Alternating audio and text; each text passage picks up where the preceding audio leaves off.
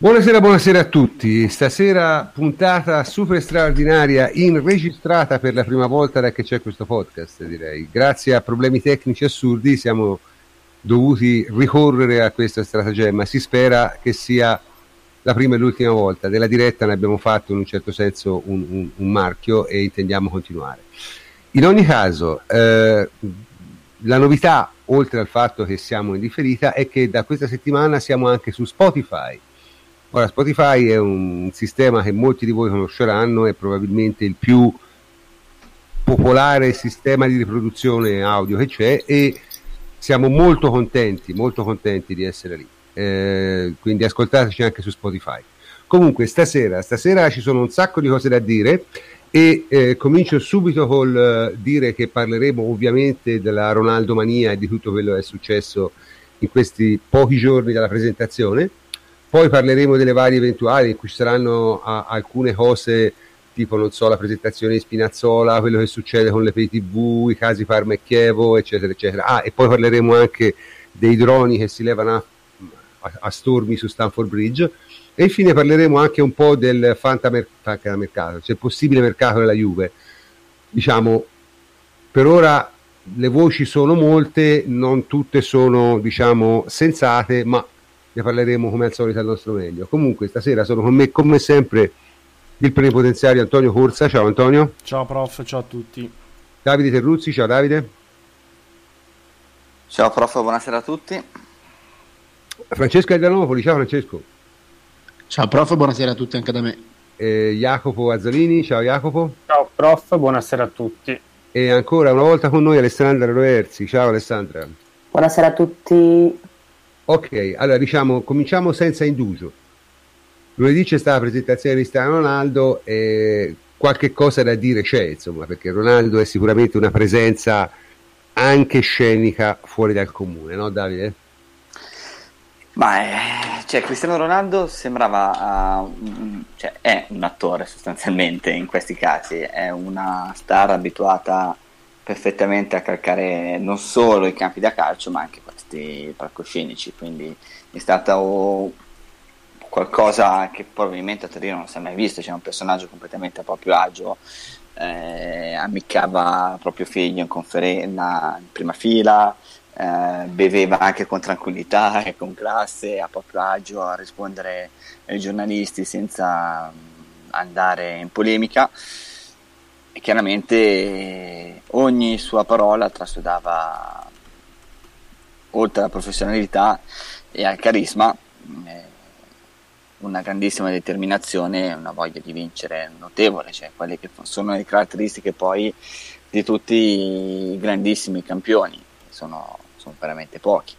Eh, mi sembra che Cristiano Ronaldo sia venuto alla Juventus eh, non solo per vincere, ma per dimostrare a tutti che lui è, è migliore. Ha insistito sul fatto che eh, i suoi coetanei spesso quando fanno un trasferimento se ne vanno in Cina, mentre lui va in Italia, va alla Juventus eh, per vincere, per essere nuovamente protagonista. Eh, la vive proprio come una sfida e ovviamente non poteva dire no guardate che per me è un piccolo passo indietro perché no, no cioè, la Juventus è, è, una società che ha vinto per sette anni in Italia una delle società più forti eh, in circolazione mh, mm, anche sul tormentone Champions League uh, ha risposto con, uh, con, tranquillità, nel senso che comunque è un obiettivo che la Juventus è andata uh, vicina negli ultimi, negli ultimi quattro anni, durante gli anni di Allegri, e che ci vuole molta naturalezza anche per raggiungerlo.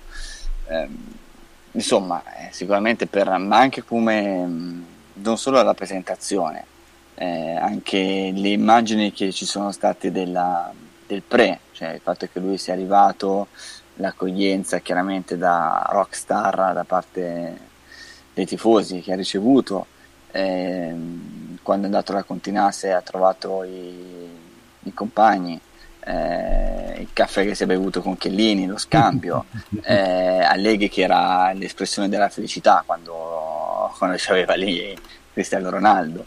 Eh, a me è piaciuto molto quando mi ha fatto la domanda su, su Benatia, cioè, lì proprio capisci una persona che è proprio agio, è abituata a fare queste conferenze stampa e, e niente, grandissima determinazione, Cristiano Ronaldo è anche questo, eh, e sappiamo tutti che non è solamente qualcosa che viene manifestata verbalmente, ma qualcosa che poi dopo lui a livello quotidiano d'allenamento eh, fa, fa, pesare. Chiudo, no. Era l'ammirazione da parte dei più giovani della Juventus. Eh, c'erano alcuni dei aggregati della primavera che si sono trovati lì Cristiano Ronaldo e veramente sembravano come noi tutti probabilmente di fronte alla Madonna, no? in questo caso. Certo. No, ma sai, la caratteristica di certi personaggi è quello di dire cose assolutamente ovvie facendole sembrare vere. Cioè, Ronaldo ha detto una serie di ovvietà, ovviamente, nessuno dirà mai sono venuto qui in pensione, quindi tutti diranno sono venuto qui per... però con lui sembra vero, cioè lui ha questa caratteristica, quindi i, i, i personaggi di quello spessore no? hanno, hanno, hanno, questa caratteristica qui, non c'è niente da fare. Eh, eh, al di là di tutto, io non so voi come la vedete, ma c'è un atteggiamento, qualcosa di nuovo c'è stato anche al di là eh, della presentazione, perché abbiamo visto Paratici, ora Paratici, eh, insomma, c'era un periodo che veramente sembrava il, il mudo, cioè è uno che era sempre lì nel sottofondo, non diceva una parola, questa volta diciamo un po' si è preso le luci della ribalta, no? E questo, e questo che senso ha secondo te Antonio, te che a queste cose insomma ci, ci guardi anche? Ma è un semplice tributo, è stato già fatto ai tempi di Tevez, che è stato il colpo mediatico no? eh, più importante dell'era eh, Marotta-Agnelli prima di, eh, di, quello di Ronaldo. Ovviamente c'era stato anche Higuain, ma Higuain in realtà si presentò da solo, cioè andò letteralmente in conferenza senza nessuno a fianco. E anche quello fu un gesto, voglio dire, di, eh, di umiltà, no? se vogliamo, ma neanche, cioè proprio il dare merito a, ad altri che lavorano tutto l'anno, non si prendono mai la vetrina e allora quando c'è l'evento mediatico gli regali letteralmente eh, il palcoscenico. Ripeto, è già successo con Tevez. Eh, fu anche lì eh, una novità, ci interrogammo anche lì sul, sul, perché fu un tributo giusto, l'hanno rifatto oggi, cioè con, Cristiano Ronaldo va, Va bene, io lo interpreterei così. Sì, no, ma credo è una cosa di cui se ne parla anche male, perché onestamente ancora la realtà non, non come si dice, non si è ancora depositata completamente, no? Cioè, perlomeno per me, io la vivo ancora come una cosa, ma, cioè, boh, è vero o non è vero? È un... Perché ver- veramente... Anche io personalmente ho questa stessa reazione, cioè... No, anche perché io mi avessero detto, guarda, chi sono i due giocatori che non verrai mai alla Juve? Messi e Cristiano Ronaldo. Avrei risposto questo. Tutti gli altri è possibile. Messi e Cristiano Ronaldo no. E invece, e invece, è successo. E questo vuol dire, per prima cosa, che nel calcio le cose cambiano con grandissima rapidità. Nella seconda è forse noi stessi abbiamo in qualche modo sottostimato la crescita di questa squadra, che evidentemente, mh, nonostante tutto, nonostante quello che molti capishers dicono, è una squadra che ha una reputazione internazionale incredibile. Ma però Quindi... forse c'è anche una terza lettura che possiamo dare, cioè che è successo un disastro a Madrid. Perché perdere eh, l'allenatore e il giocatore più forte eh, al mondo contemporaneamente eh, vuol dire che probabilmente qualche cosa è andata storta. Ma magari non ce la vogliono dire, non ce la stanno raccontando, ma insomma, se, se, perdi, se perdi entrambi Secondo me le due cose non sono scollegate, eh, perché eh, è chiaro che Ronaldo, probabile, probabile. chiaro che Ronaldo non so se eh, cioè la sua scelta della Juve non so quando è stata fatta, però sicuramente un qualche tipo di, di, di insoddisfazione l'aveva fatta trapelare molto prima e probabilmente Zidane ha chiesto informazioni a, a, Florentino e Florentino ha fatto uno dei suoi soliti discorsi e Zidane ha detto allora sai aspetta un attimo insomma perché se devo fare una figuraccia l'anno prossimo la può fare un altro tanto è inutile conviene ritirarsi quando si vince insomma questo. comunque noi abbiamo parlato di Ronaldo cioè noi non parliamo di Ronaldo calciatore perché parlare di Ronaldo calciatore cioè voglio dire si finirebbe con elaborare l'ovvio. Eh, abbiamo detto anche qualche cifra sono assolutamente incredibili. Quello che però è ancora forse, perlomeno per me che non sono tanto abituato a, a questo genere di cose, è l'incredibile impatto che ha avuto. Ora si parla di più di mezzo milione di magliette vendute in 24 ore, si parla una cosa, è venuto fuori un dato buffissimo, e fai conto, in campagna ha venduto più magliette della Juve Ronaldo di tutti i giocatori del Napoli messi insieme nello stesso periodo. Cioè una cosa fuori da qualsiasi regola. E, e, insomma, a, Alessandra, qui questo boom sui social è stato spaventoso. Te avevi un dato su Instagram no? che, che, era incredibile.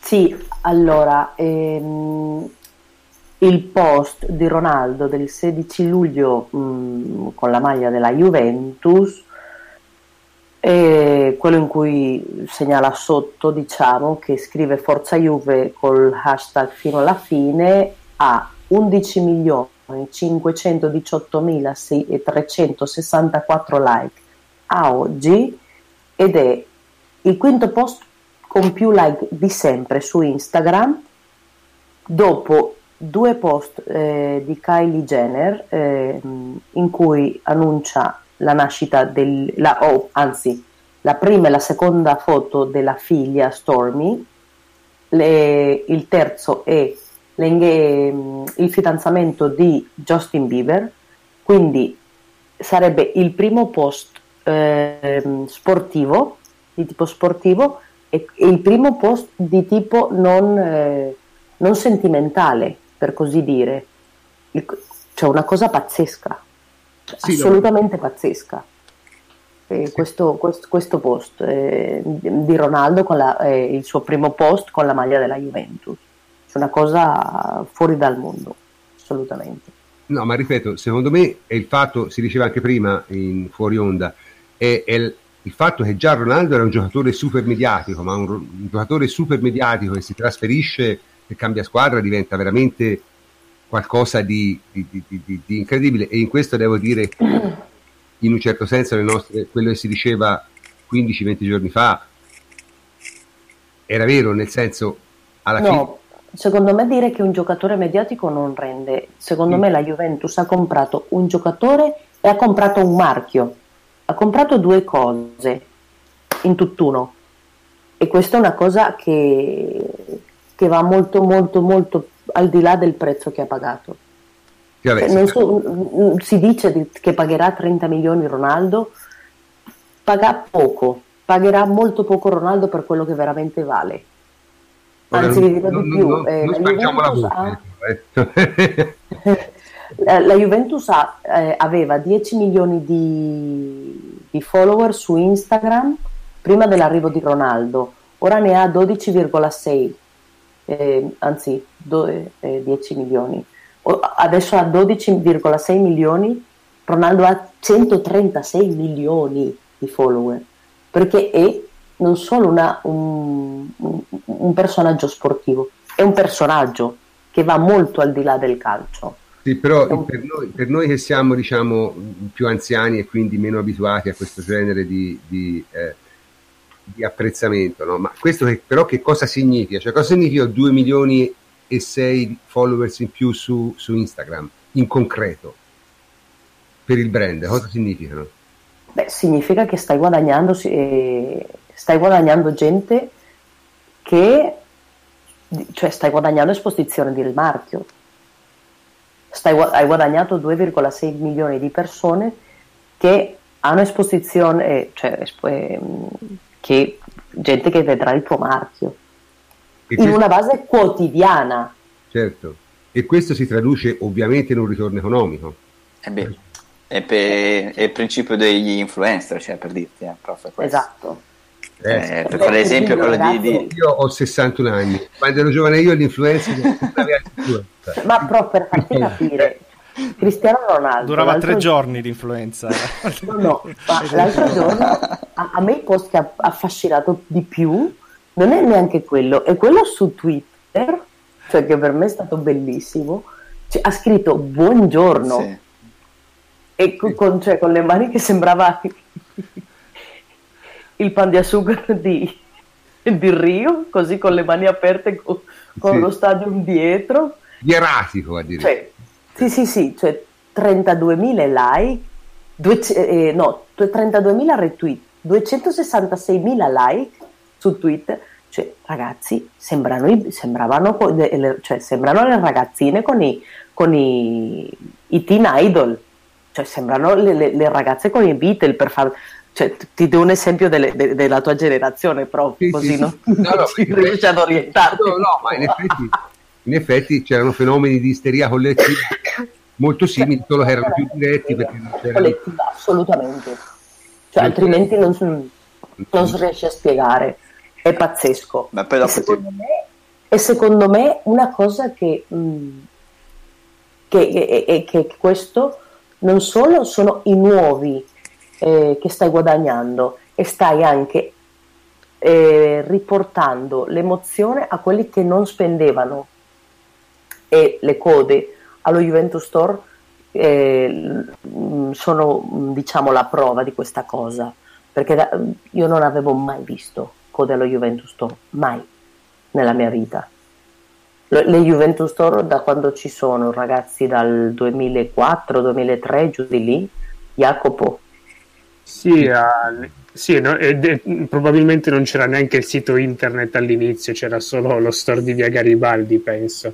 esatto 2003-2004 giù di lì Sì, più- forse un Più o meno. pochino prima, però siamo lì, insomma.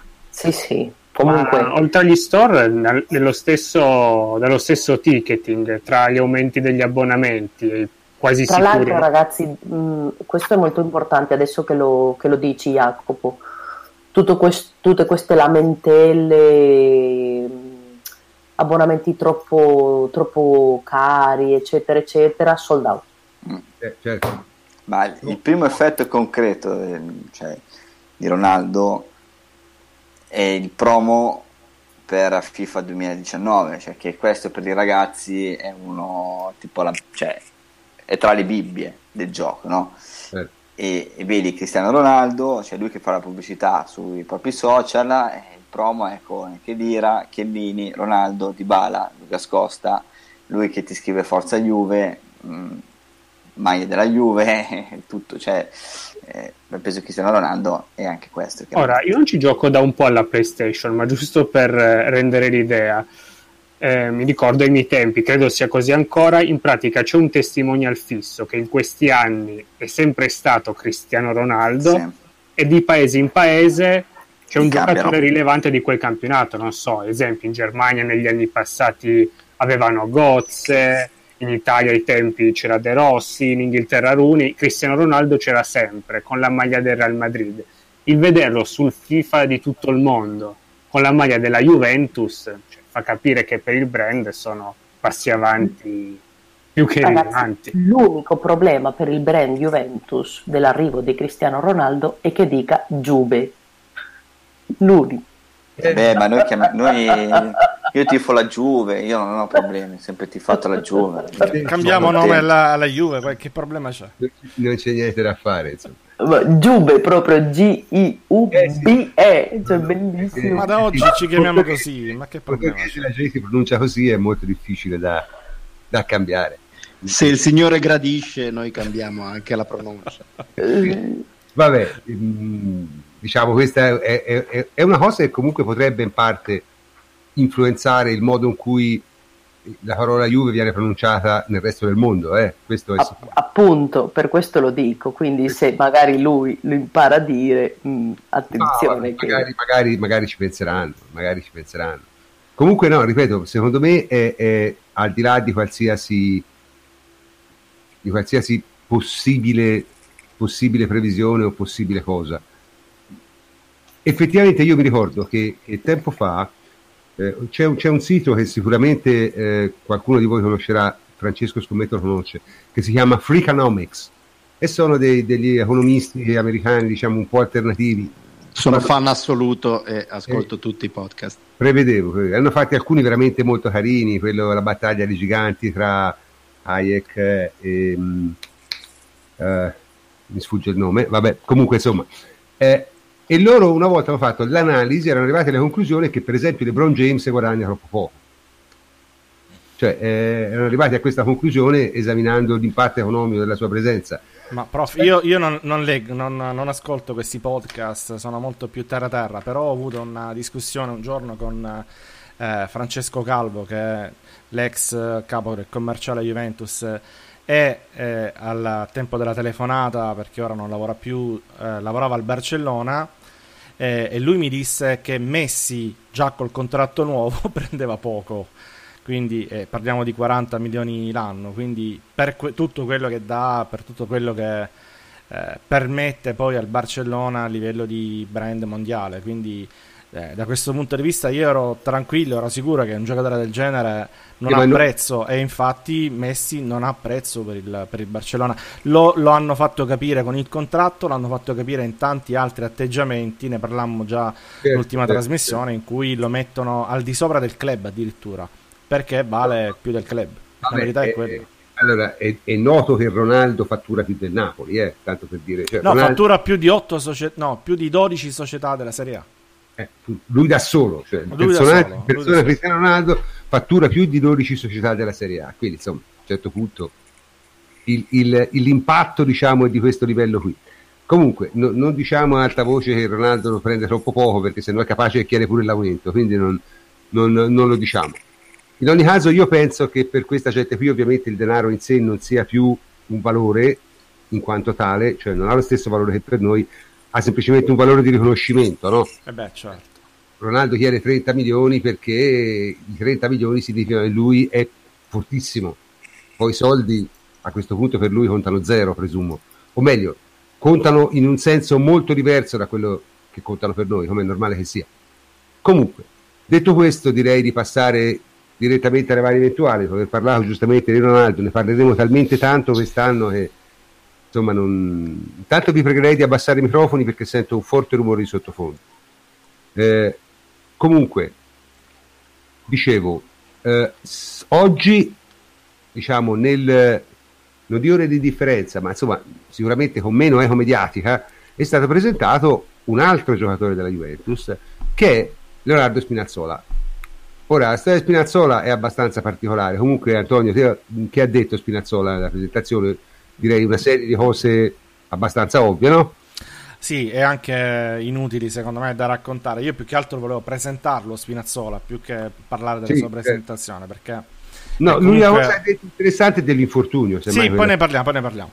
Perché comunque è un acquisto, è un giocatore che fra un paio mh, tra ottobre e novembre dovrebbe tornare a giocare, quindi sarà eh, probabilmente uno eh, che resterà a lungo nella Juventus, è un giovane della Juventus, quindi parliamone un pochettino perché non l'abbiamo eh, fatto da Juventino. Allora, lui è Scuderia Lippi, inteso come Davide, quindi il figlio di, di Marcello, anni 25 compiuti a marzo, 50 presenze in Serie A, 5 presenze con la nazionale, nessuna con l'Under 21 perché è esploso tardi e quindi non si è mai fatto la, la Under.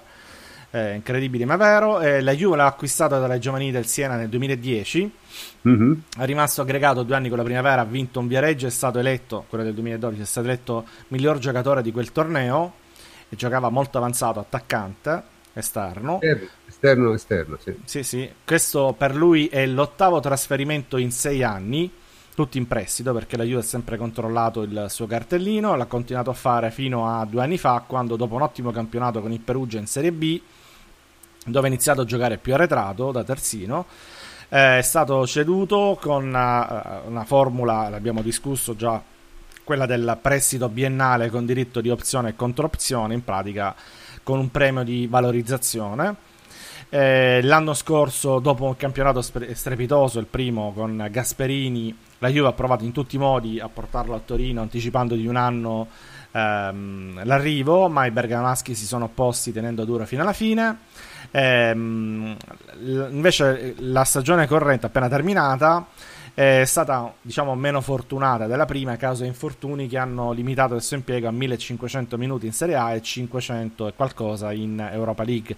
È dovuto restare fermo ai box per complessivi 307 giorni saltando 21 gare ufficiali. Quindi è stata una stagione soprattutto nel finale molto travagliata e eh, a parte questo è ancora in fase di riabilitazione come stavo dicendo prima dall'infortunio eh, infortunio è la rottura del crociato e del menisco mediale quindi un brutto infortunio è stato operato il 16 maggio, eh, il 16 maggio sì, a Villa Stewart, quindi dal professor Mariani. Tra l'altro operato molto in ritardo e qui l'Atalanta non ha fatto bene, devo dire. Eh, eh sì, perché è stato fermo diverse settimane prima dell'operazione. Eh, non seguirà il protocollo sperimentale per fortuna, anzi oggi ha proprio detto che è meglio fare le cose con calma, quindi eh, eh, ci ascolta alla nostra stima, alla nostra stima. No, ci ascolta. Cioè, sì. ma, ma, ma, poi ragazzi, noi l'abbiamo detto, cioè, tutti quelli che hanno fatto il protocollo speciale si sono rotti tutti, rirotti tutti. Cioè, siamo al 100% di rottura. Sì, alme- almeno gli sportivi, i calciatori famosi, almeno loro non hanno avuto molta fortuna. Noi abbiamo eh. parlato gli abbiamo tirato le gambe, sì, si sono rotti tutti. Quindi. quindi. i tempi di recupero previsti sono quelli classici di sei mesi, quindi rientro ipotizzabile per metà ottobre metà novembre, se tutto andrà bene. E lui ha già iniziato a correre da una settimana, ha avuto una visita di controllo martedì scorso col professor Mariani e pare che vada tutto bene. Continua con qualche altra piccola info veloce. Eh, non è un club trained per quelli che dovessero chiederselo, perché è rimasto a Torino soltanto due stagioni e non tre. Lo è per la Serie A, ma non per l'UEFA. Questo è il motivo per cui probabilmente resterà fuori dalla lista Champions, almeno per la prima parte di stagione, quella dei gironi. Eh, punto di vista tecnico-tattico, ne abbiamo già parlato tante volte, eviterei di farlo. Sempre semplicemente un'ultima curiosità eh, per quanto riguarda la presentazione di oggi, ehm, ha scelto il numero 37, lo stesso che aveva l'Atalanta, perché il 7 era occupato.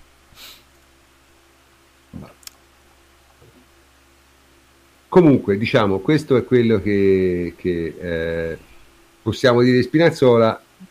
Ci sembrava doveroso perché giustamente in, in questo inizio ma è un giocatore Beh, conosciuto, dai, tu, tutti sì, gli no, ascoltatori l'hanno, l'hanno, Il problema è che bene male è, seguito. Troppo, Cristiano Ronaldo, cioè noi quest'anno abbiamo preso Cancelo e Emre Can, cioè che sono due giocatori normalmente di cui avremmo parlato per un mesetto, diciamo, no? Eh? Ma forse i due migliori colpi della, del mercato della Serie A. Esatto, tolto Cristiano Ronaldo che non è nemmeno un colpo, è una, è una roba fuori da qualsiasi categoria, ecco, abbiamo già firmato due giocatori che probabilmente erano i migliori colpi della Serie A. E, e, e chiaramente ha quando preso. Perin come importa che...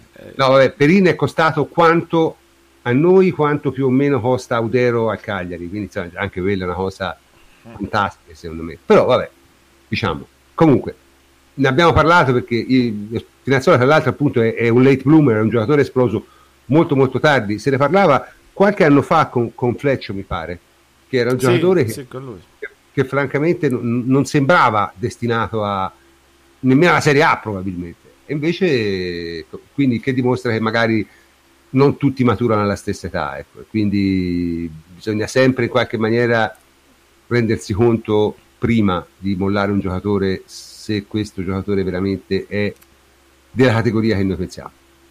Invece adesso passiamo a un'altra informativa, diciamo, no?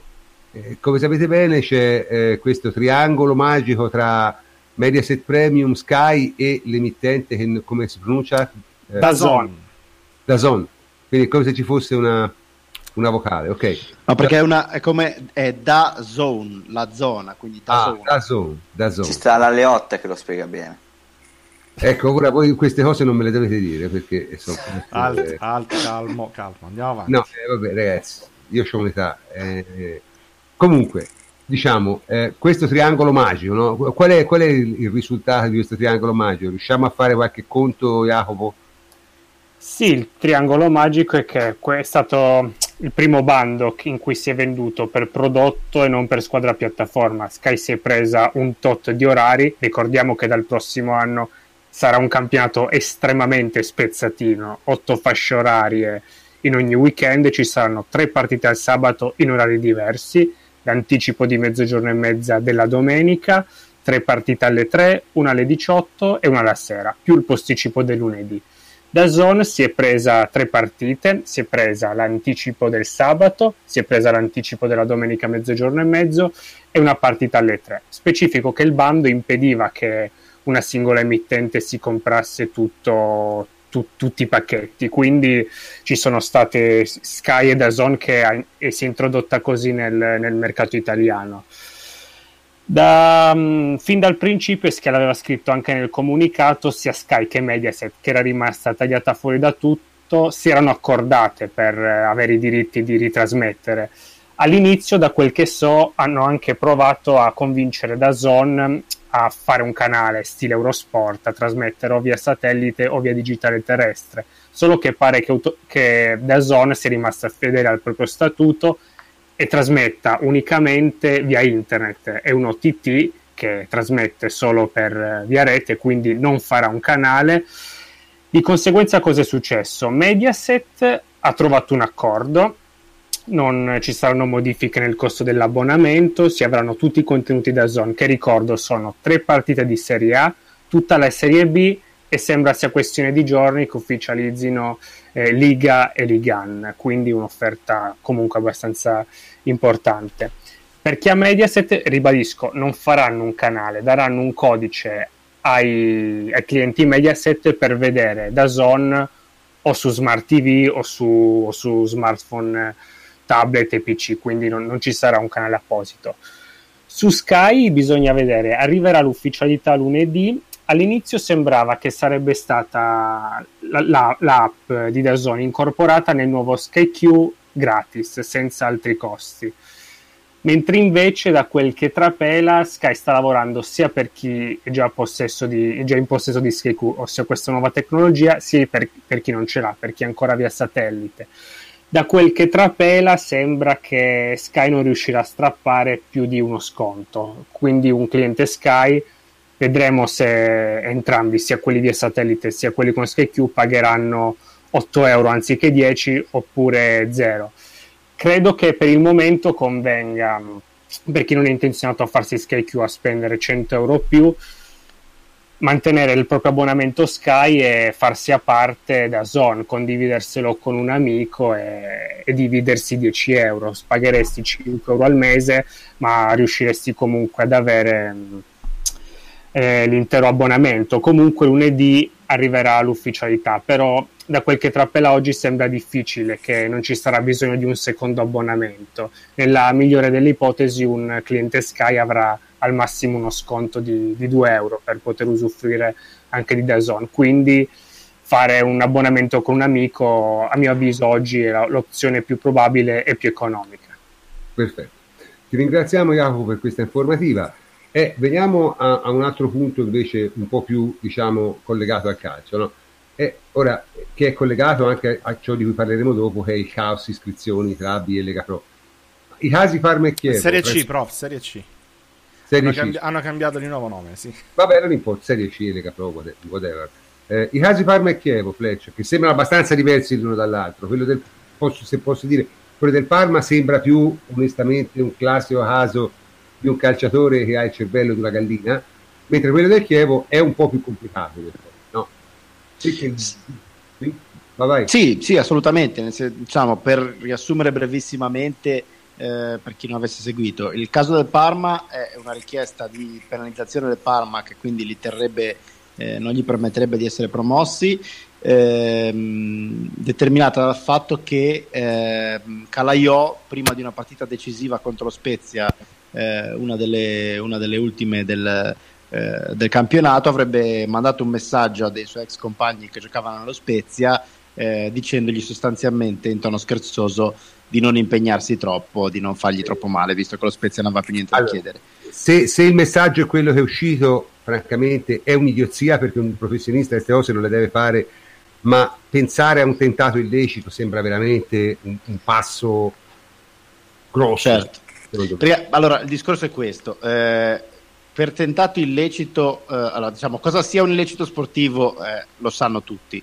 Cosa sia un tentato illecito sportivo, invece su questo ci sono opinioni molto discordanti, perché secondo me e, e, secondo quella che è sempre stata per anni l'opinione prevalente anche dei, dei giudici sportivi, tentato illecito vuol dire che tu devi mettere in piedi un, diciamo, un meccanismo che abbia una certa idoneità poi ad alterare il risultato e che poi per vari motivi non va in porto. Però deve esserci una, una sostanza sotto, non basta semplicemente dirlo senza poi fare nient'altro per, eh, per metterlo in pratica. E questa più o meno è sempre stata la, la linea dei giudici sportivi.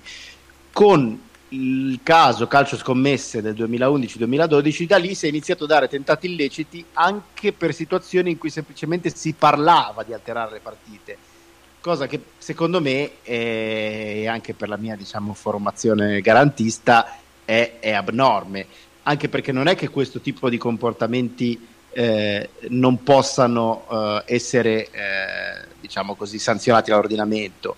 Eh, ricordiamoci sempre che per il tentato illecito la pena è lo stesso dell'illecito e sono quattro anni di squalifica. Quindi dare la stessa squalifica a uno che magari effettivamente combina, non so, 20 partite o 30 partite o 10 partite e, e, e altera veramente il risultato, magari per soldi, e la stessa pena uno che magari scrive a un suo compagno, dai, eh, o, o, o, a, o, a, un suo amico gli parla e dice senti la prossima volta impegnatevi un po' meno, mi sembra veramente abnorme. Però questa è la, la degenerazione a cui ci ha portato attualmente il, eh, diciamo la, la, procura sportiva, le tendenze degli ultimi anni della procura sportiva.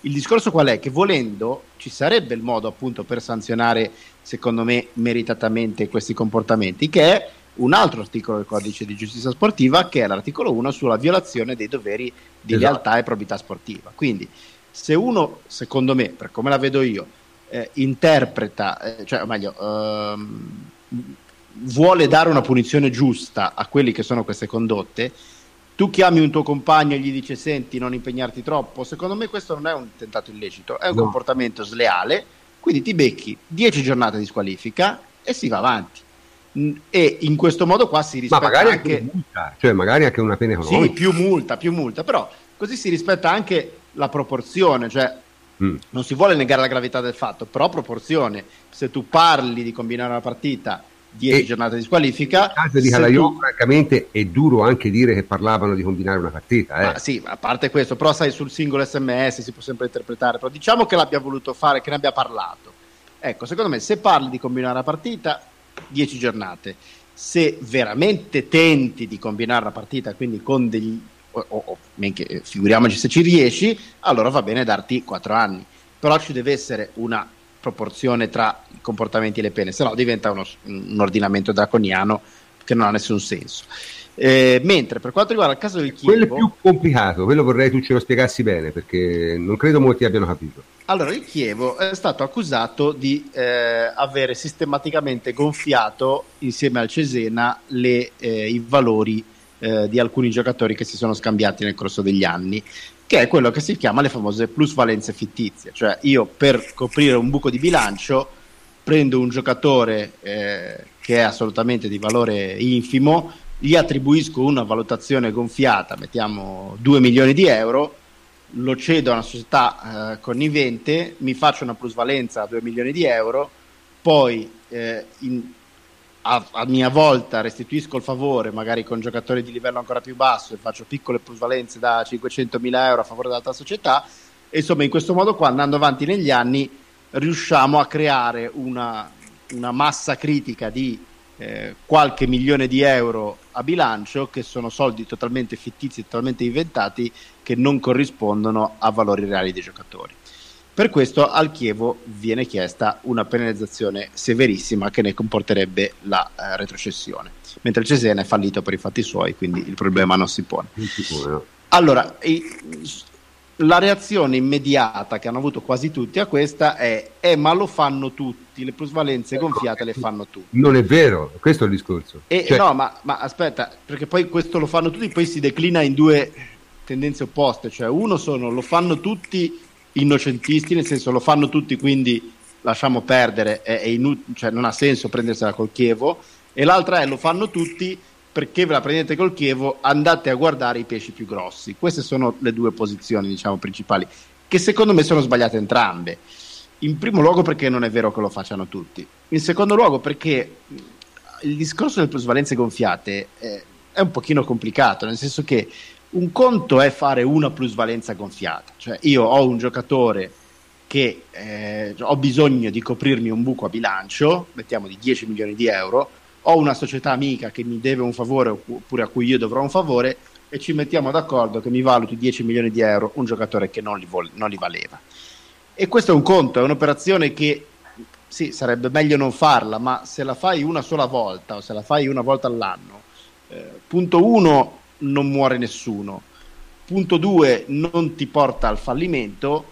E soprattutto punto 3, è anche difficile da, da, eh, da individuare, perché come fai a dire che una plusvalenza fittizia eh, è tale e non un errore di valutazione. Allora cos'è? L'Inter che ha preso D'Albert che non sa neanche camminare in linea retta è una plusvalenza fittizia perché l'ha pagato uno strafottio di milioni. No, no semplicemente guarda, ha sbagliato la valutazione del giocatore, quindi è molto difficile dire. Diciamo molto semplicemente, non vogliamo fare i difensori dell'Inter, però l'Inter viene spesso chiamato in caso per queste cose, per gli scambi che ha avuto usando i giocatori della primavera francamente insomma, valutare un giocatore della primavera dell'Inter che è miglior, uno dei migliori giocatori della primavera dell'Inter che è la miglior primavera d'Italia qualche milione di euro non pare una valutazione così tanto gonfiata. Cioè andate a prendere un giovane dell'Everton o uno del Valencia per vedere quanto vi chiedono. Eh, Insomma, esatto, cioè, è difficile sulla singola eh, operazione dire questa è una plusvalenza gonfiata. Esatto. cos'è che fa la differenza nel caso del Chievo rispetto a tutte le altre plusvalenze della storia del calcio italiano sono due fattori essenziali che fanno la differenza e che giustificano il trattamento diverso riservato al Chievo rispetto a quello riservato, no, meglio, richiesto per il Chievo rispetto al fatto che su molte altre situazioni si chiudono gli occhi. La prima è che il Chievo è recidivo. Cioè, il Chievo 5-6 anni fa già patteggiò una pena irrisoria, qualche, esatto, qualche centinaio, qualche decina di migliaia di euro per lo stesso identico uh, illecito insomma, diciamo, fatti specie. Quindi il Chievo è recidivo. E due, quella del Chievo non era appunto un giocatore qua e là, un giocatore della mia primavera va là, un giocatore della mia primavera va là, era un sistema creato ad hoc che si perpetrava anno dopo anno, sempre con gli stessi schemi, sempre con le stesse squadre e in particolare col Cesena e quindi è molto diverso, è una condotta veramente elusiva, sistematica e che va a, a falsare in modo, diciamo così, eh, cronico e organico i bilanci del Chievo. Ma scusami, è... cioè, per, per, chiarire, non falsava soltanto i bilanci del Chievo e del Cesena, falsava la Serie A. Per l'accusa, eh, quella che patteggiò nel 2008, ma credo che valga anche oggi, è quella di aver ridotto artificiosamente le perdite a bilancio per permettere al Chievo l'iscrizione al campionato di Serie A, che altrimenti non sarebbe stata possibile. Cioè, detta così, già è un'altra cosa. Cioè, sì, sì, tu... certo, falsificava, nel senso, falsificava organicamente il bilancio del Chievo, vuol dire che il Chievo non si sarebbe potuto permettere eh, esatto. le squadre della Serie A che, che ha avuto in esatto. questi anni. Esatto. È un altro modo di dirlo, ma è, eh, così, ma, è, è, più, che... è, più, crudo. È più, no, no, certo, più diretto. Certo. Io lo do per scontato. Se falsifichi il bilancio vuol dire che eh, sportivamente stai in una categoria che non ti appartiene, altrimenti non ti servirebbe falsificare il bilancio, molto semplicemente. Eh, quindi insomma, diciamo, i, previsioni sul Parma non si sa, anche perché il Parma c'è un'opzione, mi sembra, no? cioè di non togliergli la promozione ma dargli la penalizzazione nel campionato di Serie A prossimo. È un'opzione certo. me, più realistica, secondo me. Perché... Ma sì, quello poi complica ulteriormente le cose perché se dovessero arrivare veramente delle, retro- delle retrocessioni per questi illeciti, poi si entra nel guazzabuglio della scelta tra riammettere squadre o ripescare squadre, ma invece hanno due percorsi molto molto diversi. Con la riammissione una squadra che ha perso il titolo prende il posto di quella eh, che, che, avrebbe perso il titolo sportivamente, prende il posto di quella che lo va azione. Con il ripescaggio, quindi coinvolge solo una squadra, per esempio va giù il Chievo, viene sul Crotone, cioè torna su, viene riammesso il Crotone con il ripescaggio invece si dice c'è un buco nella lega, che sia di A, di B, di C, quella che è, bisogna inserirci un'altra squadra. E per il ripescaggio si crea una graduatoria mista tra le ultime di quel campionato e le prime del campionato sotto, attribuendo dei, tutta una serie di punteggi molto complicati a seconda di quanto sei arrivato in classifica, la tua storia, cosa hai fatto negli anni precedenti, se negli anni precedenti hai avuto già delle sanzioni, non sei ammissibile a questa graduatoria, eccetera, eccetera, quindi diventa molto più macchinoso, ma coinvolge ad ampio spettro molte, molte più squadre. Quindi qui è difficile addentrarsi nelle previsioni perché si va veramente ad ampio spettro. Io personalmente, se fossi io un giudice, darei la sanzione richiesta, eh, cioè accoglierei le richieste della procura eh, per il Chievo e invece darei una sanzione molto molto molto più contenuta ma, ma giusto uno o due punti nel prossimo campionato, ma al massimo, secondo me, anche solo una multa per il Parma e qualche giornata di squalifica Calaiò e non i quattro anni. Però questa è la valutazione mia, poi ovviamente può succedere di tutto. Certo, e questo però si inquadra perfettamente nel caos iscrizioni tra B e C, no Davide? Cas- qual è la situazione? È un casino della Madonna. Ma vogliamo un termine tecnico? Sì. Un puttanaio. Puttanaio. Pre- prevedevo. Cioè, proprio qualcosa di, no, no, di incredibile. Questo, aspettate, si innesta anche sul fatto che il 27 luglio scade sì, la domanda per l'ammissione delle squadre B. Quindi il 27 sì. luglio. Sì, allora sostanzialmente nella giornata del 19 luglio oggi c'era la, il fatto che il Covisoc ha consegnato i propri pareri eh, sui ricorsi dei club che non sono risultati iscritti alla prima eh, scrematura. E in B trema l'Avellino diciamo in C invece ci sono che attendono il responso da Lucchese e Cugno poi il 27 luglio venerdì c'è il termine per i pescaggi cioè in questa settimana ci saranno eh, domani la FGC decide sostanzialmente quali club non uh, risultano avere i parametri eh, economici e finanziari per potersi iscrivere ai campionati e quindi questo isola poi dal, dal discorso delle penalizzazioni per uh, certo. illeciti.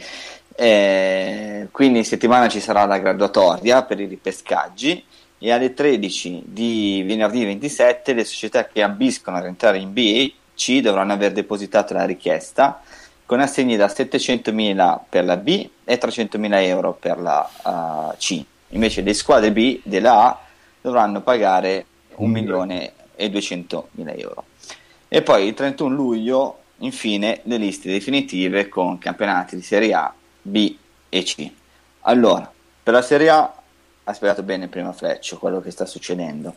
Per la B è ancora peggio, cioè la notizia della giornata è Ma che per Foggi... e se per caso il Chievo eh, dovesse venire retrocesso sarebbe c'è il Cortone che il Cortone sicuramente e infatti il Cortone è parte interessata è stata ammessa anche alla come terza parte al processo per il Chievo, quindi nel caso il Crotone viene su. Okay. ok, questo è molto semplice. Per quanto riguarda invece la Serie B, ci sono due club che sono falliti, che sono il, il Cesena e, e, il Bari. Allora, il Cesena è fallito, quindi dovrebbe ripartire nel caso in cui volesse e riuscisse a trovare delle eh, nuove fonti di sostentamento dovrebbe ripartire dalla serie D. Qual è la discriminante? Potrebbe, eh, dal momento in cui è parte eh, del processo Chievo-Cesena, potrebbe essere penalizzata con dei punti e in questo caso retrocedere d'ufficio. È molto più semplice che invece, essendo fallita, non avendo presentato l'iscrizione, essendo ormai una società che non esiste più, ok, ha, eh, il posto viene preso da una squadra che non è retrocesso nel campionato 2017-2018 dalla Serie B e in questo caso sarebbe l'Entella. La notizia della giornata è che il Foggia è stato penalizzato non dei 15 punti del primo grado ma di 8 punti e De Zerbi, uh, De Zerbi invece è stata tolta la squalifica e quindi potrà sedere comodamente sulla panchina del Sassuolo dalla prima giornata del prossimo campionato. Quindi in Serie B in questo momento eh, Bari e Cesena diamole come fallite, il posto uh, viene preso da chi è primo ripescaggio nella gradatoria e fino a pochissimi giorni fa erano Siena e Ternana poi cosa è successo? Il Novara ha fatto un ricorso, ok? Al, tribu- al Tribunale Federale Nazionale. Eh, è la notizia di martedì e il ricorso è stato ammesso. La faccio molto breve perché sostanzialmente eh, il dispositivo della FGC aveva valore retroattivo e il Tribunale Nazionale Federale gli ha detto no, non si può e quindi eh, il Novara rientra eh, nelle graduatorie di ripescaggio, così come Catania. E quindi Novara e Catania, con i Catania che probabilmente sarebbe addirittura prima nella graduatoria, dovrebbero essere ripescate o ammesse nel campionato di Serie B per la prossima stagione. Ok? Invece per quanto riguarda la Serie G, Serie C è ancora peggio, in questo caso la Serie C ci interessa ancora maggiormente perché è il campionato in cui la Juventus l'anno prossimo dovrebbe avere la propria squadra B. Uh, qui ci sono al momento 4 caselle da riempire che potrebbero salire addirittura fino a 7 e vanno divise tra le seconde squadre, le retrocesse dalle C e ripescate dalle D. Le società di Serie A che hanno pronta la squadra B sono solamente 3, che sono Juventus, Milan e Torino. Le retrocesse in, pos- in possesso dei requisiti sono 2, Prato e Como. Dalla D salirebbe la Cavese. E poi ci sarebbero altre due società che sono Gavorrano e Sant'Arcangelo che potrebbero emulare il Novara e presentare il proprio ricorso. Insomma, Gavorrano. da Juventus a B. Cioè, Gavorrano è un paese in provincia di Grosseto che io conosco piuttosto bene. Cioè, non è pensato che Gavorrano in Serie C è una roba da ridere. Cioè, comunque... Diciamo che quello che ci interessa da Juventus B in Serie C eh, ci sta. Mm, per tutti, ne avevamo parlato nelle puntate scorse per i criteri di ammissione nel campionato di Serie C, però la Juventus è, è ben messa, quindi può già, cioè sicuramente lo sta già facendo, ma adesso è il momento proprio di eh, aspettare solamente l'ufficialità che come abbiamo detto ci sarà il 31 luglio. Il 31 luglio i campionati di Serie A, B e C sono fatti e finiti.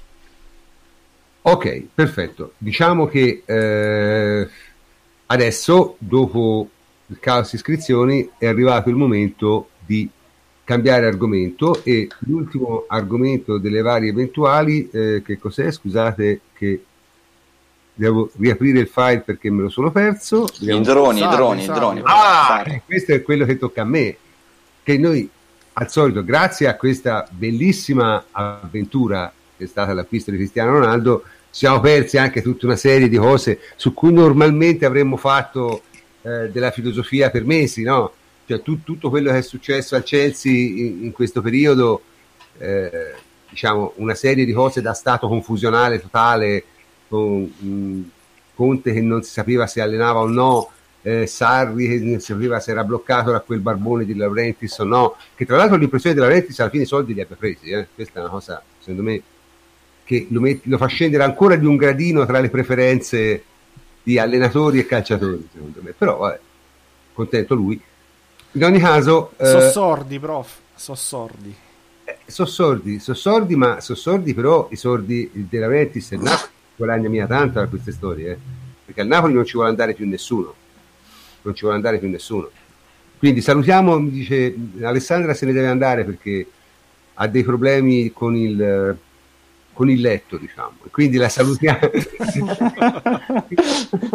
la salutiamo, la salutiamo. No, più, che altro, prof. Il problema è che, che quella mezz'oretta che abbiamo perso con, il, con l'eco è eh, stata mortale. Mortale, d'accordo. Dai. Allora ti salutiamo. C'è il fuso, c'è, c'è il fuso spagnolo, dai. Ciao, Ale. Ciao, ciao. Ti dicevo, è, insomma, tutta una serie di cose estremamente carine, estremamente interessanti, no? E, e, e comunque alla fine i droni si leveranno sul cielo di Stanford Bridge eh, e Maurizio Sarri è l'allenatore allora, il, già dunque il primo, il primo, atto di questo stato confusionale del Chelsea è stato pagare Giorginio non so quanto 50-60 milioni no? 60 mi pare quanto? 60 una cosa completamente fuori mercato cioè veramente incredibile tra l'altro un giocatore estremamente inadatto a giocare nella Premier League secondo me un giocatore con quel tipo di passo non riesco a capire come possa eh, essere effettivo in un campionato di quel genere. Però, voglio dire, questo probabilmente è uno dei primi effetti. In ogni caso, che succede ora al Chelsea? Perché a me sono molto curioso, insomma, ma Sarri ci arriva a Natale o no, secondo voi? Ma secondo me dipende anche dall'inizio. Eh, Sarri oggi l'ha anche detto che ehm, a volte ci, ci, mette un po' di tempo, più che altro per il tipo di squadra che si ritrova. Cioè, io vi ricordo che Sarri ha rischiato seriamente la panchina a Napoli dopo 3-4 giornate lo volevano morto. Eh no, ma, ma, Antonio, ma ti dico Napoli. anche di più, proprio per le caratteristiche dai, dagli allenatori che proviene il Chelsea, cioè con Conte erano efficienti, giocavano a memoria, cioè voglio dire, il talento di Conte come allenatore non lo dobbiamo dire qui, però Conte in questi anni ha impostato una squadra estremamente passiva, cioè una squadra prevalentemente catenacciara, di... dai, così dicono in Inghilterra e così ma... ti riferisco. Vabbè, ma in Inghilterra spesso non fanno valutazioni no, fanno, fanno, che fanno invidia ai nostri commentatori, quindi proviamo a essere un po' più professionali almeno noi. No, comunque una squadra molto passiva che attaccava prevalentemente sì, sì, sì. in spazi larghi, in transizione che si difendeva a 5 fin dall'inizio ed è una tendenza che è aumentata sempre di più con Conte. Sarri che imposta un calcio molto diverso e se ha preso Giorginio è perché vuole fare un determinato tipo di calcio, insomma, con giocatori già ter- con determinate caratteristiche, abituati a certi principi, a mio avviso, se supera i primi, i, primi periodi fa bene, però l'impatto non credo che sarà facile. Tra l'altro con una squadra che sarà pro- cioè, sarà rivoluzionata e perderà con molta probabilità Zarda, perderà anche Courtois in porta, eh, almeno così dicono, cioè, io ho davanti gli 11 al momento del Chelsea con Courtois in porta, Piliqueta, Rudiger, Cahill, Alonso, Kanté, Giorginio, Fabregas, William, Giroud, Hazard. Cioè, eh, per come gioca Sarri è una squadra da Europa League. È, cioè, è, altamente difficile per lui, obiettivamente. Cioè, nel senso, puoi fare tutti gli schemini che vuoi, però. Con Giorginio lì nel mezzo. Mm? Ah, Giorginio Cantè, coppia centrali. Buon divertimento. Mm? È, una, è una squadra così. Più che altro non so, avendo già Fabregas, che comunque ha, ha un'evoluzione chiara, non è più il fantasista trequartista di una volta, cioè un giocatore che fa più il regista, insomma, che gioca in posizioni più arretrate.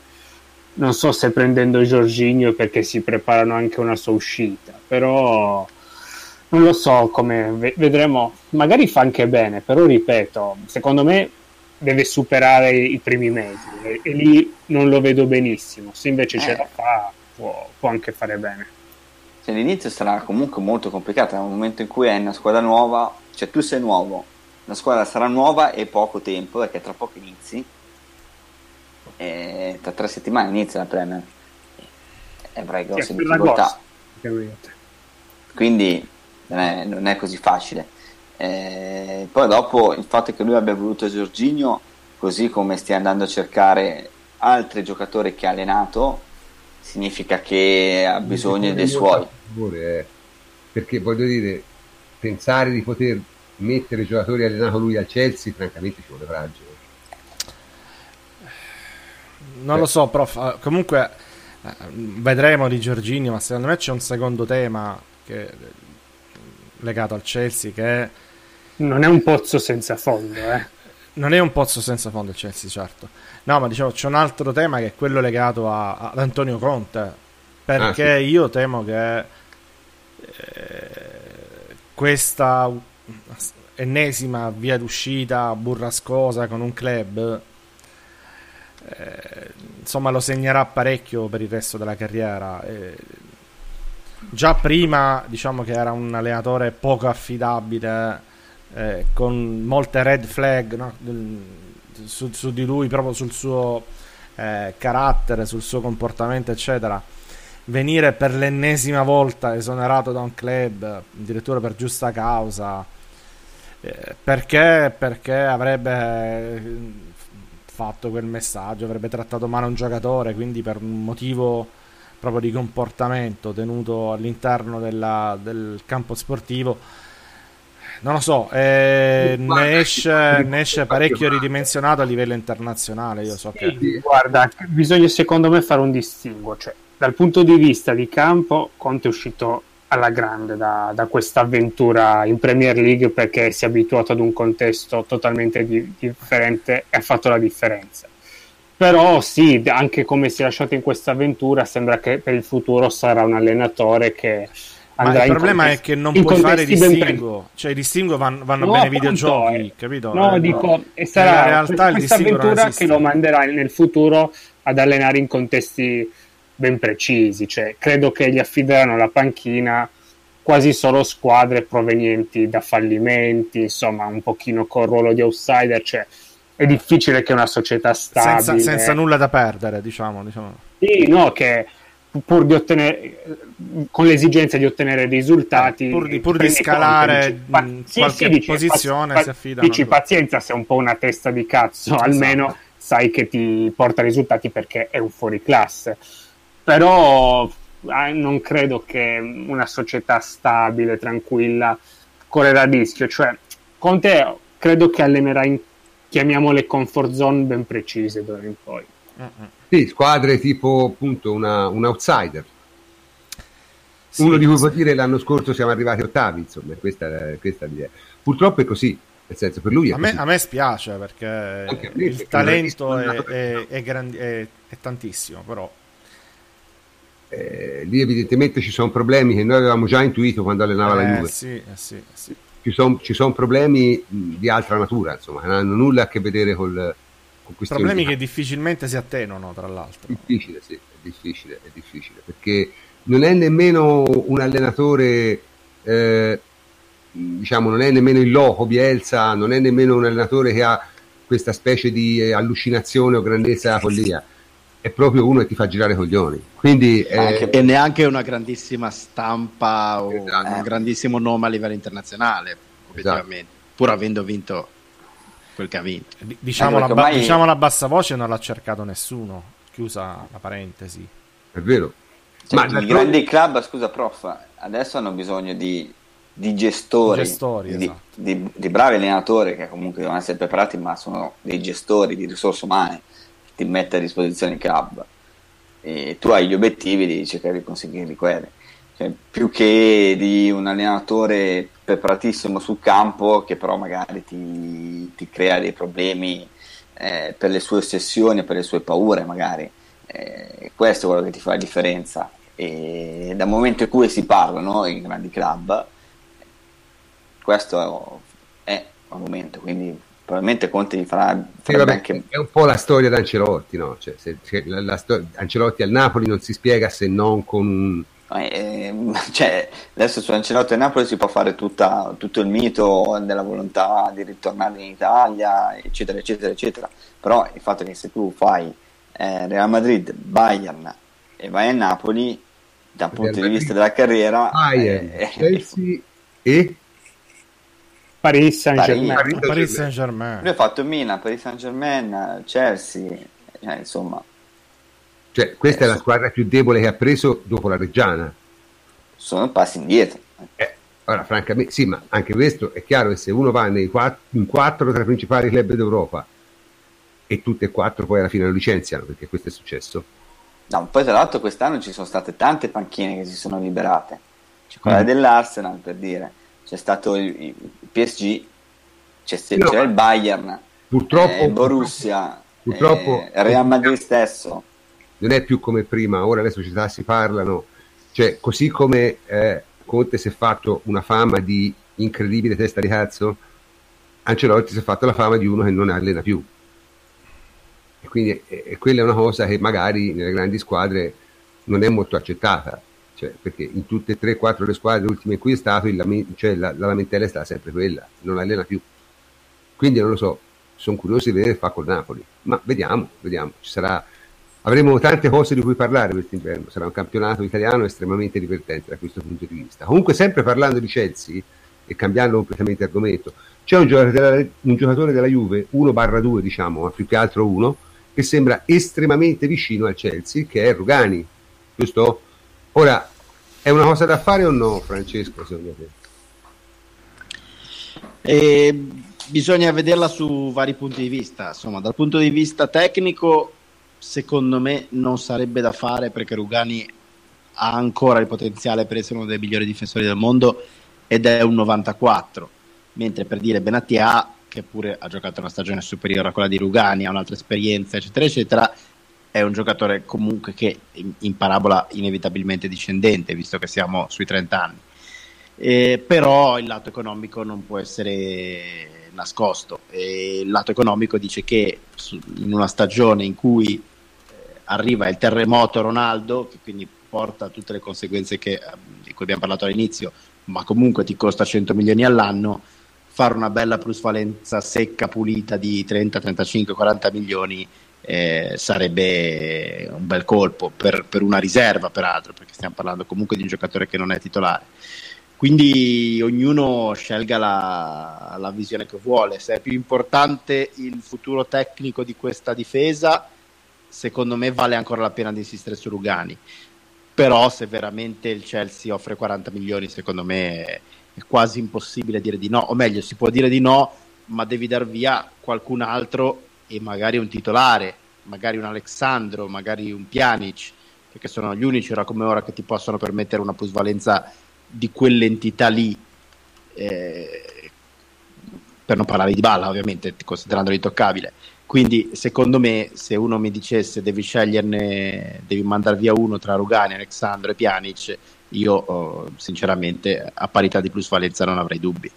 Anche perché Rugani, comunque, un difensore giovane l'abbiamo preso a Caldara che onestamente sembra meglio di Rugani ora. Magari... Eh, sì, esatto, è, l'unico dei nostri. Rugani ha, questa particolare caratteristica per cui è l'unico dei nostri panchinari che è ambito a livello italiano e internazionale, quindi eh, è, è, è, un unicum nella nostra rosa che secondo me deve essere sfruttato dal punto di vista finanziario e, e, pazienza se dal punto di vista tecnico lasceremo un grande difensore a un'altra squadra. Caldara, chiudo solo velocemente, oltre che più forte, secondo me anche proprio caratteristiche intrinseche più apprezzate a Torino rispetto a Rugani, come il saper anche uscire dalla linea, saper anche marcare a uomo il contrasto, fisico, il contrasto fisico, la gestione del corpo, appunto il corpo a corpo, con già, con già un Caldara in rampa di lancio ha senza dubbio più senso cedere Rugani per 40 milioni. Sì, anche perché c'è un po' questo problema del numero di difensori. No? Quanti difensori centrali deve avere la Juve? Secondo me 4, 5 sembrano veramente tanti. In una 4 più che... Barzagli. Ma secondo me. Ma il fatto mi sembra che ci siano due giocatori che possano partire, che sono chiaramente Rugani e Benatia. Magari partiranno entrambi, però sono gli unici due che, che, che puoi mettere sul mercato. Quindi eh, nel caso in cui arrivasse l'offerta... Eh, per Rugani eh, sarebbe soddisfacente per la Juventus, verrebbe venduto. Lo stesso per Benatia, però a parte l'interessamento eh, di cui si ventilava qualche mese fa, un mesetto fa, della, della, del Marsiglia, voci non ce, sono, non ce ne sono state, poi magari sono arrivate delle offerte, delle proposte. Il giocatore ha fatto la classica dichiarazione per battere cassa e chiedere una, un aumento e un rinnovo di contratto, visto che probabilmente è il suo ultimo vero eh, di contratto, quindi cioè sono, sono loro due che possono uscire. Ecco, e comunque nel caso dovessero uscire uno o entrambi, vabbè, se dovessero uscire entrambi bisogna un difensore, ma se ne dovesse uscire uno solo, la voce è che la Juve cerchi Godin. Ora io premetto, io sono molto contrario, non perché non mi piace Godin, è un ottimo difensore, però insomma puntare su un altro di 32 anni francamente ma io sono non molto contrario io dico che dovrebbero farlo subito.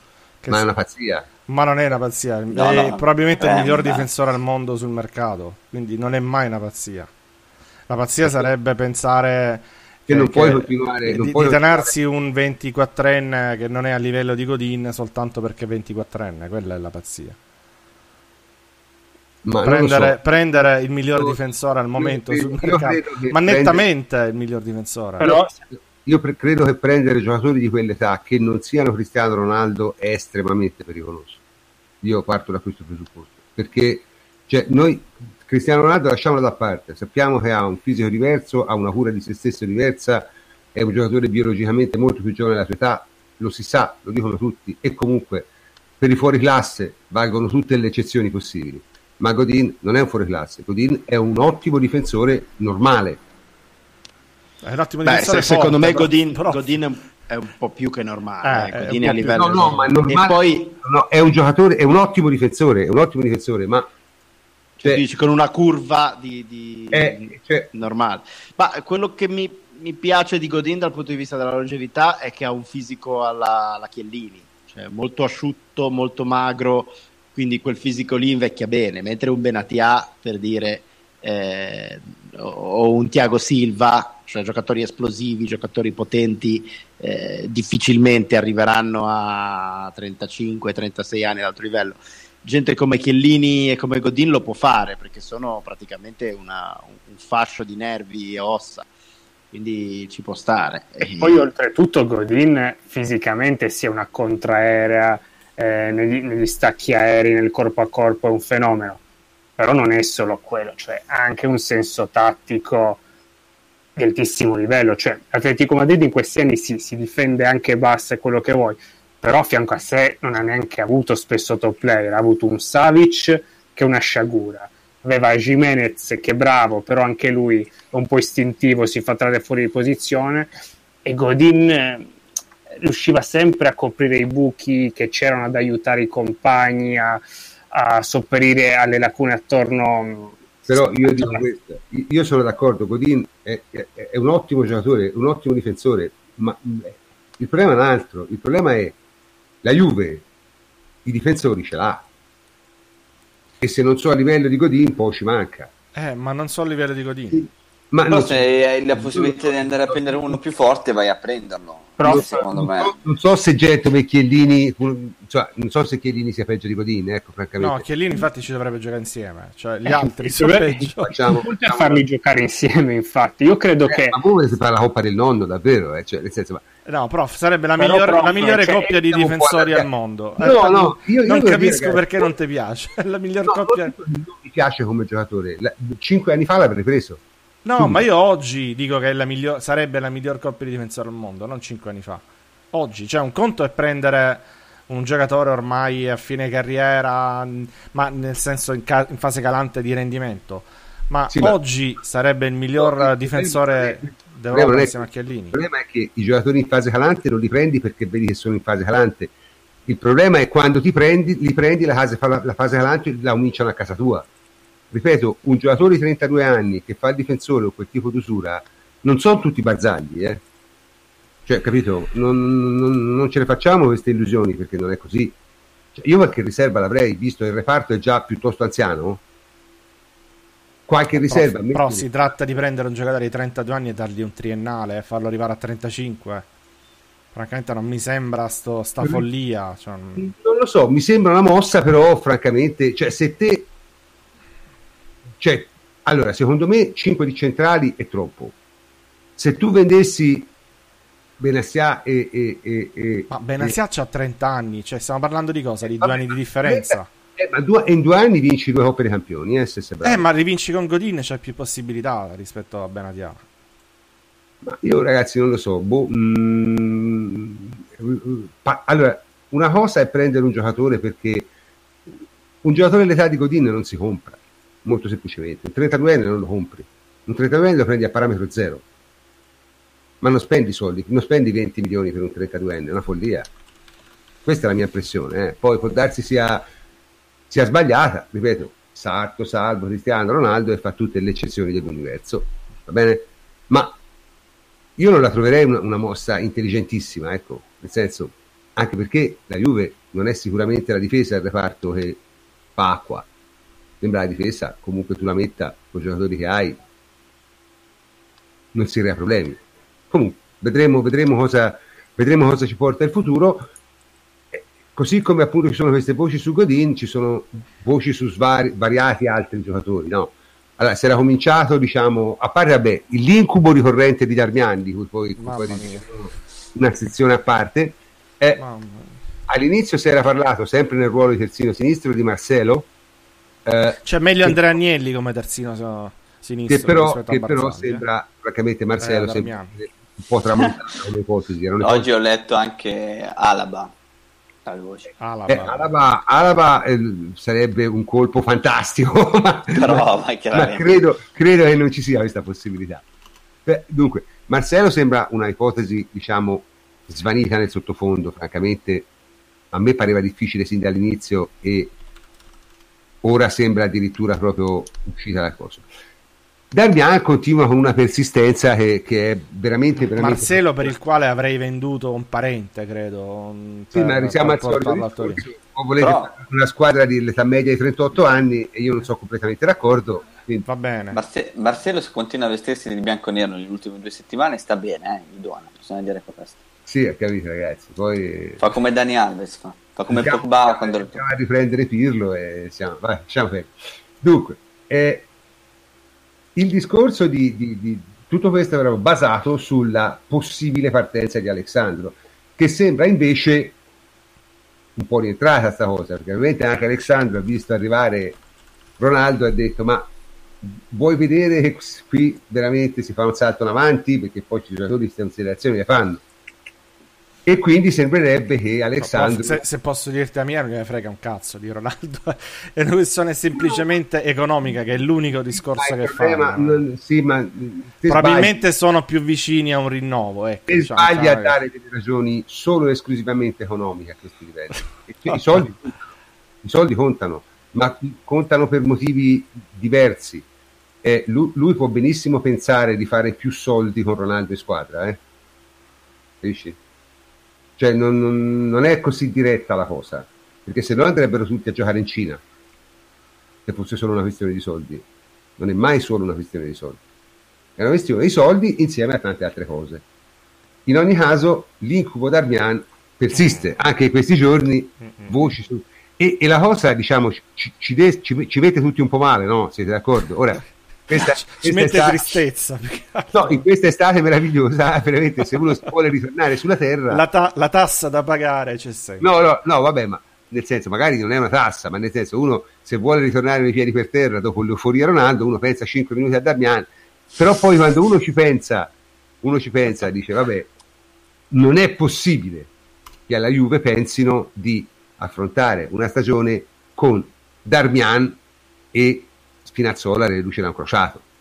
Quindi è evidente che nel caso dovesse venire Darmian, eh, vuol dire fare la riserva di Alessandro, il che non va bene uguale, però è un po' più tollerabile, no? Siete d'accordo? Per me sarebbe anche peggio, guarda, te lo dico sinceramente, cioè, perché nel momento in cui è un giocatore che tra tre mesi rientra eh, e poi usare De Sciglio sulla sinistra nel caso senza nessun problema, eh, prendi un giocatore per tre mesi con i problemi nelle liste, francamente a me sembra boh, buttare soldi. Non- cioè, io veramente l'utilità di Darmian non, non la vedo. No, eh, io non la vedo in assoluto l'utilità di Darmian, non la vedo per il, per il calcio giocato. di Per la vita. Ma-. No, la vita non lo so, è una bravissima persona, ma mi sembra un calciatore veramente con pochi mezzi e soprattutto come terzino sinistro è agghiacciante. Eh, questo A sinistra poi, eh, cioè, veramente. eh, una cosa- e- quindi ora io voglio dire, so che chi, quelli che comandano la Juve, insomma, i calciatori capiscono e l'hanno dimostrato. Quindi qual è questo, questo discorso su Darmian? Cioè, qualcuno me lo sa spiegare in maniera un minimo logica, perché non, non riesco a comprenderlo, francamente. Non riesco a capire come si possa essere accostato alla Juve in questo momento un giocatore come Darmian. No, prof, non posso aiutarti, prof. Ma eh, è un giocatore che comunque è cercato da Marotta e Paratici da tanti anni, piace ad Allegri e si sa che alla Juve eh, il- i percorsi i pregressi contano. Eh, è un giocatore che obiettivamente ha dei limiti, ma eh, alla Juve gli si chiederebbe di fare sostanzialmente il, il- il tappabuchi, il difensore di riserva in uno dei quattro ruoli in caso di emergenza. Quindi eh, diciamo che non è niente di entusiasmante, io ne farei volentieri a meno, ma se deve arrivare un senso in questo non roster sarebbe glielo un si- tappabuchi a prezzi di saldo, però. Esatto. eh, il problema è quello, il problema è un po' quello, il prezzo. È logico che se arrivasse a cifre, alle cifre di cui si parla, eh, insomma, quelle sono cifre che si, si pagano per un difensore non di prima fascia, ma, ma di seconda. Ecco, cioè sono cifre vicine a quelle di Godin, ecco, che è un dominatore a livello Eh. mondiale. Eh, sia come cartellino che come ingaggio, quindi la differenza tra i due è abbastanza stridente. D'altra Ah, parte di, di centrali la Juve ne ha tanti e di eh, esterni invece in questo momento a casa, cioè con Spinazzola saremmo stato a posto, senza Spinazzola eh, c'è eh, obiettivamente una, una casella da riempire probabilmente. Sì, io non lo so, se ne è parlato a lungo se, se sia rischioso o no evitare di riempirla. Nel senso, probabilmente il problema è che noi tutti diremmo, vabbè, ma per tre mesi, il problema però è che nessuno di noi fa di essere una squadra. E, e nessuno di noi ha, ha, idea di quello che, o, che, vuol dire avere a che fare con, con genere di situazioni, perché in questo momento la Juve ha tre terzini, niente da fare, cioè, e insomma di questi tre uno è un terzino, diciamo, molto molto molto teorico, che è Cancelo, e l'altro è De Ciglio e il terzo è Alessandro. Onestamente, con Spinazzola out, che è un altro terzino teorico, però, eh, perché attenzione, anche Spinazzola abbiamo parlato molto bene, a me piace molto, ma come terzino sinistro a 4 è molto teorico ancora. Eh, insomma, sembrerebbe sembra essere un po' corti per fare campionato e Champions League nei mesi invernali, che sono quelli in cui giochi di più. Quindi magari Certo, Darmian veramente fa schifo a tutti gli organi sessuali possibili. Cioè, cioè, io credo che prima di mettere Darmian in una gara di Champions, io metto in primavera probabilmente. No, vabbè, te, perché ora però uno io, che, io. Uno che gioca di calcio, insomma. Ma anche, anche Murigno volendo, però vabbè. Io ragazzi mi sta, non, non, mi dovete postare Twitter in inglese di Pedulla perché mi vedono dei disturbi psicologici gravi. della forza, disturbi della forza. Ma sono notizie di mercato, bisogna cioè, sono, sono, no, ma, cioè, ma perché sento, poi in inglese, scusa? Sento un tremolo della forza, ma che ne so, secondo me è un, è un modo per farne cioè ne scrive, scrive, talmente male da far parlare gli altri, no? C'è una strategia di marketing sottile. Ah, tu dici una cosa studiata. Sì, sì. No, io volevo un savoir, no? Quelle, cioè, alla fine funziona, no? Eh? Oppure tu gusti si smack one, cioè, cioè Corsi ci ha costruito una carriera su quello per dire. Eh. Eh, forse no, in, in, Inghilterra lo adorano, eh? quindi evidentemente no, sarà una tutti, strategia che ti devo dire. Tutti, no, dicevo, tutti si preoccupano dell'inglese eh, maccheronico e nessuno pensa alle puttanate che scrive nel contenuto, perché questo poi cioè, questa maniera passa.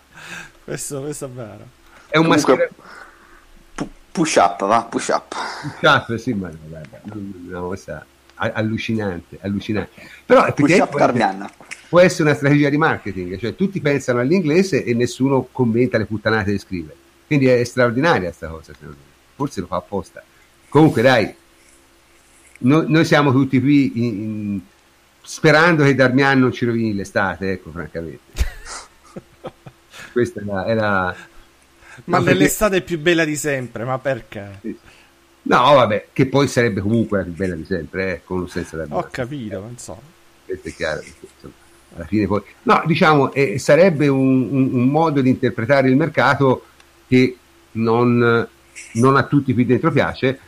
D'altronde aveva detto che la costruzione di una squadra con una rosa molto profonda, come sembra che quest'anno ancora una volta la Juve voglia fare, perché stanno praticamente cercando di avere due uomini in tutti i ruoli, questo stanno cercando di fare.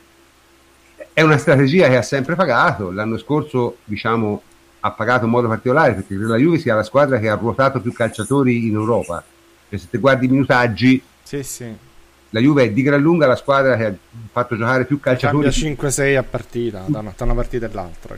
Può darsi che quest'anno la cosa si, si eh, accentua anche di più perché se uno guarda per esempio le potenziali riserve della Juventus, tolto Darmiano ovviamente, sono una squadra che, cioè mettendo Spinazzola diciamo, è una squadra che probabilmente lotterebbe per vincere il campionato, ecco, cioè forse non lo vincerebbe ma lotterebbe per vincerlo, le riserve.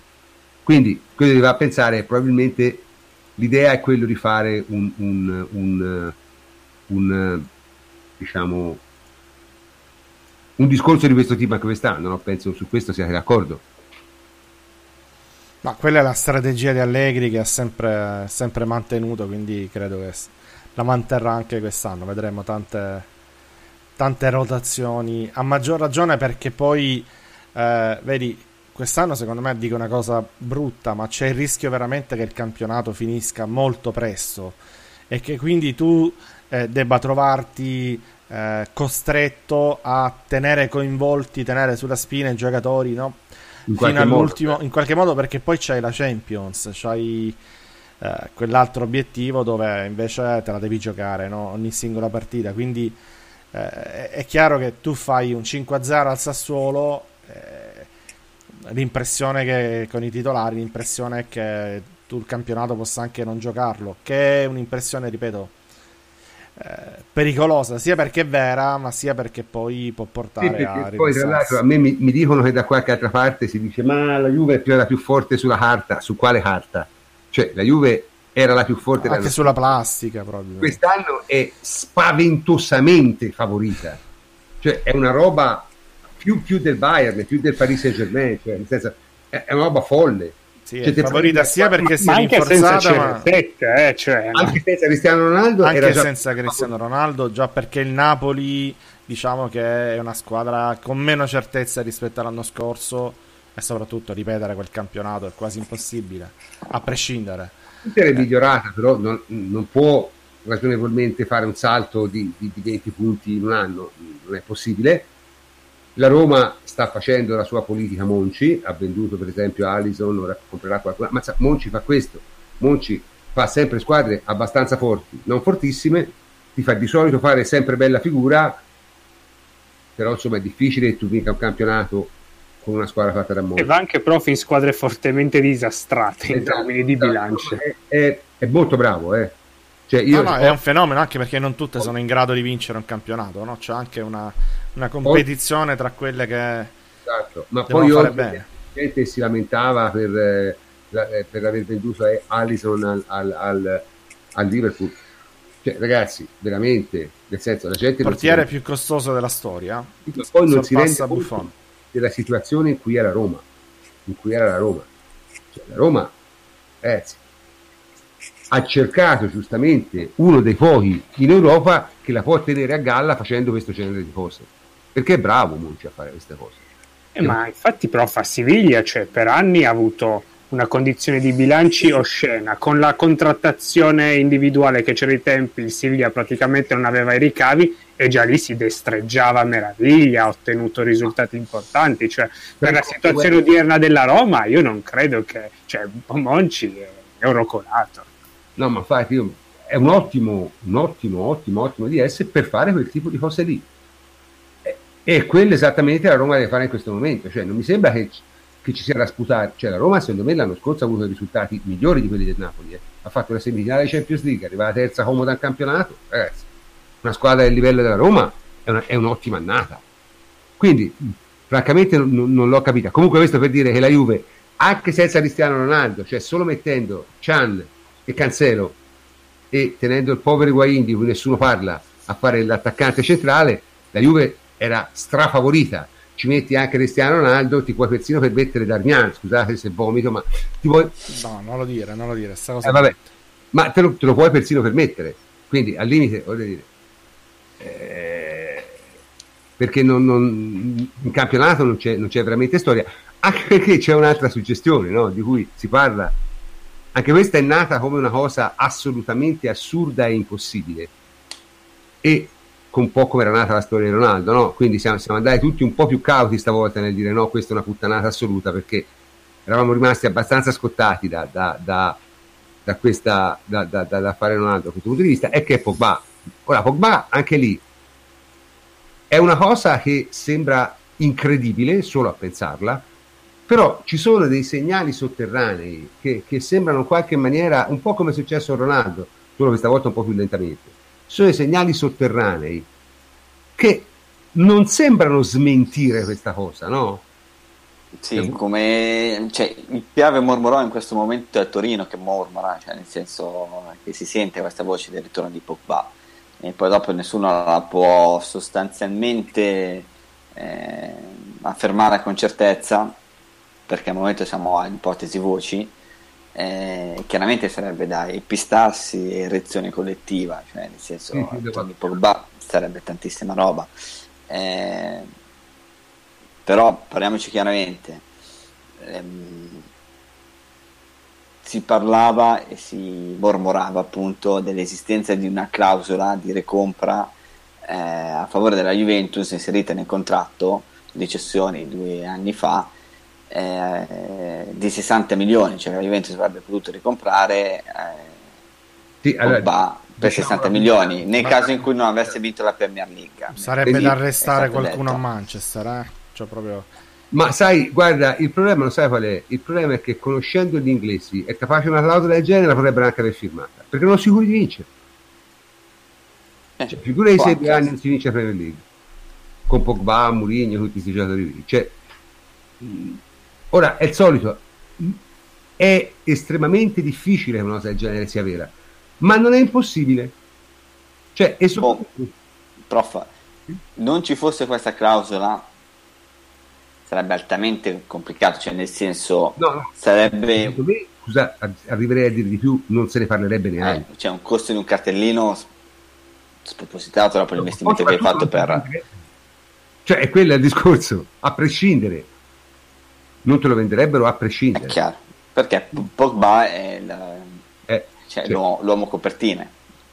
C'ha- ora, siccome questa voce continua, insistente, sotterranea, sottile, ci sono piccole conferme indirette, via via, più qua, più là, eh, insomma, eh, boh, nel senso, io, per carità, non ci faccio la bocca, però non mi sento, come in altri casi, di derubricarla a totale invenzione, perché, ripeto, probabilmente se non ci fosse qualche cosa sotto di una cosa del genere non se ne parlerebbe nemmeno, perché è onestamente impensabile. Cioè non stiamo parlando di Milinkovic Savic, dove che è sparito tra l'altro dal, dal, del radar. dal radar, non, Mercato. solo, non pare nemmeno ci sia una corsa a prenderlo. Ecco, valutazione esorbitante, cioè nel senso comunque il Liverpool ha pagato Fabinho 50 milioni, che da 60, quindi Eh, eh. non puoi andare a chiedere 115. Eh, no, ma al di là di tutto, è chiaro che se ci fosse questa clausola, per esercitarla ci, ci vorrebbe la volontà del giocatore a ritornare a Torino. Insomma, adesso la Juventus è ancora più forte di quella che Pogba ha lasciato. Comunque è un giocatore come Cristiano Ronaldo in più anche. Sarebbe una, una- cioè altro che elicottero, nel senso, Eh. sarebbe come, come veramente sbattere un, Un caccia, non un crocodile di dimensioni cavalline, equine sul tavolino, cioè nel senso una roba allucinante, allucinante. Ripeto, non ci voglio fare la bocca e invito anche i nostri ascoltatori a non farcela perché potete dire siamo veramente al- al- ai rumor. Però, Però diciamo che prof, questa cioè, ci- ba- basta poco, cioè nel senso il mercato in Premier in entrata chiude il 9 ad agosto, sì, è vero. quindi sostanzialmente tra poco finisce e quindi non c'è Ma vedi, tantissimo prof, tempo io- per andare il avanti. discorso che faccio io è semplicemente un altro. Se veramente ci fosse stata una clausola da 60 milioni, io avrei arrestato quello, come ho detto prima, qualcheduno a Manchester, ma per direttissima. Ma avrei anche arrestato Marotta, però, eh. Cioè, se l'avesse esercitata già eh, il primo di giugno, quindi... Ma perché, allora, prima di tutto ci sono delle considerazioni di opportunità. Ma Cioè, anche è una- no. Ah, ma anche sì, ma anche sì, ci sono delle considerazioni di opportunità. Perché te prima di fare una cosa del genere, secondo me, ci pensi e ci pensi bene. Ma Perché- anche no, ripeto. Ma dai, Antonio, quest- questa è gente che deve lavorare tutti i giorni, eh, tutti gli anni, tutti i mesi, con la stessa gente. Cioè, è un precedente, insomma,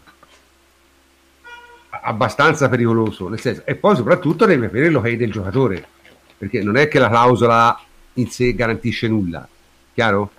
E Pogba sicuramente, giocando il mondiale, non era in condizione di dare nessun tipo di ok, conoscendo. Chiaro? Probabilmente nemmeno ci voleva pensare a una cosa del genere. Quindi, secondo me, il fatto che se ne parli adesso a mondiale finito ha un qualche senso, chiaro?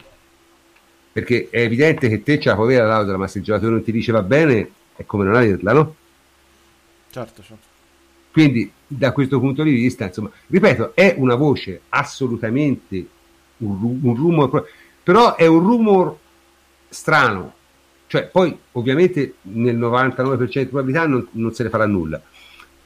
Però mh, non è un rumor totalmente privo di fondamento, secondo me, perché un discorso del genere è difficile che venga fuori, cioè è troppo grossa alla fine, no?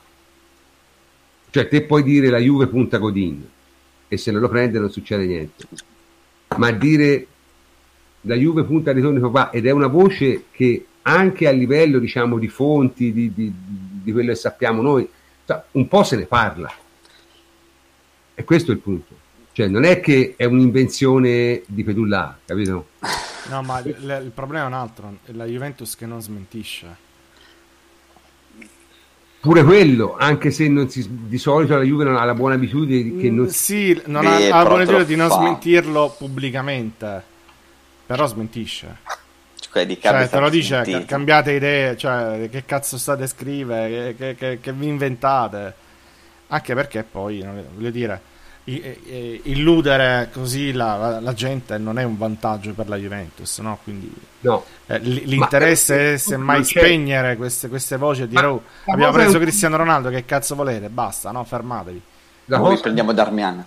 Prendiamo da Darmian che, che serve.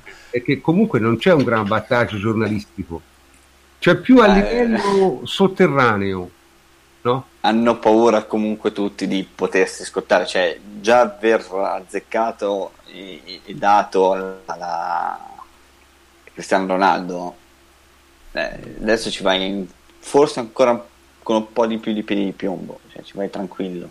È chiaro che diciamo che queste voci sono abbastanza credibili perché arrivano dalle stesse persone che hanno dato per prima in pasto, diciamo, eh, sì, l'affare Ronaldo. Esatto. E quindi dici, questi sono credibili, perché hanno detto a quei personaggi di, di, di Cristiano Ronaldo e adesso gli stanno dicendo oh, guarda che c'è la possibilità di Pogba, quindi Comunque, prof, stiamo, stiamo l'ubriaco giocando. che arriva in giro e dice: Ah, c'è Pogba. Stiamo giocando. È chiaro che se vai a prendere Pogba, scusa Antonio, vai, vai. Un'altra, un'altra gestione di va. Eh. Certo, è chiaro. Sarebbe eh, appunto, dicevo, stiamo giocando, però nel giochino in cui fosse possibile prendere Pogba in qualche maniera, che lui fosse d'accordo al Real pure, oppure che ci fosse una clausola. Eh. Io Pjanic lo vendo immediatamente per Pogba, sì, non so voi, ma, ma, senza neanche pensarci, ed è un giocatore che altrimenti riterrei incedibile. Ma non ma penso, cioè, Antonio, ci sia qualcuno che pensa al contrario. Cioè, non, lo so, non, lo so, io, io, alzo sempre le mani, io lo no. dichiaro prima. No? Pjanic ha avuto una crescita importante, io l'adoro, però uno è un, grande, un ottimo barra grande giocatore, l'altro è un marziano, cioè, per cui non L'altro è il miglior centrocampista al mondo. Dillo. Sì, questo è un fenomeno. È un, mar- è un, marziano, cioè viaggia proprio su un altro, sì. su un altro pianeta. No? Qualcosa su piani, cioè nel senso cioè, per me sarebbe un upgrade come quello di Cristiano Ronaldo con, uh, con Higuain, eh, che pure sì. è un grandissimo no, giocatore. Cioè, Higuain non è mia eh, sega. Eh, appunto, appunto. appunto. Cioè. Però saremmo lì come upgrade. Cioè. Ma sì, anche perché per due anni abbiamo detto per sopperire alla partenza di Pogba ci siamo inventati Mandzukic alla sinistra l'anno scorso hai avuto problemi ma poi su, su, su, su Pogba c'è questa narrativa per cui abbia fatto schifo a, a Manchester. No, non è, no, no, è la stessa narrativa per cui ha, eh, ha preso i sei con la nazionale quando è stato probabilmente no, l'MVP del mondiale. schifo Murigno onestamente che l'ha imparato ma schifo è dire poco schifo Mourinho, ha fatto sì, disastri ma vomitevoli. Però nonostante ciò Pogba seppur a volte con tante difficoltà io l'ho trovato migliorato in questi due anni nonostante Murigno cioè mi sembra non, non, so se si è migliorato o peggiorato io so solo che ha giocato perfettamente nel ruolo che Murigno gli ha affidato solo che non è il ruolo suo sì, però c'ha però, dato però prof, non è il ruolo suo, però è, il migliore della Premier in quel ruolo ed è il migliore del mondiale in quel ruolo. Eh, vabbè, eh. Cioè, per far capire di che stiamo parlando. Cioè, è uno che lo, lo sposti, lo metti in un, gio- in un, ruolo che forse non è il suo ed è il migliore al mondo. Anche in quel ruolo. Sì, poi c'è anche da dire, scusa, scusa Jacopo, che Pogba è anche cresciuto molto a livello di personalità fuori dal campo. Cioè, se avete visto le immagini del discorso che fa prima della partita ah, sì. della finale. Mm-hmm, cioè, sì. Pogba è il leader la Francia, ti arriva e ti dice le cose, cioè carica lui i giocatori. Cioè, questo yeah. era, non era pensabile fino a due anni fa, eh, sostanzialmente, perché Pogba che è andato via era un fenomeno il ragazzo. Sì, Adesso è cresciuto anche. Abituati appunto a vedere l'incursore, un giocatore sublime negli ultimi metri. Ora è anche uscita, e benissimo, lo si è visto nel mondiale, una versione più normalizzante, più equilibratore, più silenziosa, Esatto. e nonostante ciò la, la sa Ma fare più da Dio. dominante. Recupera una valanga di palloni, gioca Io benissimo nel corto. Io continuo a preferirlo nel ruolo in cui giocava nella Juve, eh. Ma, ma tu dammelo, poi glielo troviamo un ruolo. per distacco, cioè. Comunque, comunque parliamo di un ragazzo che è ancora giovanissimo e ha già disputato una finale di Champions League, una finale di Europa League, una finale dell'Europea, una finale del Mondiale. Cioè, stiamo parlando la- di. Ne ha, perse, le ha perse 3 su 4, no, 2 su 4. Però, insomma, eh, Mm. No, vabbè.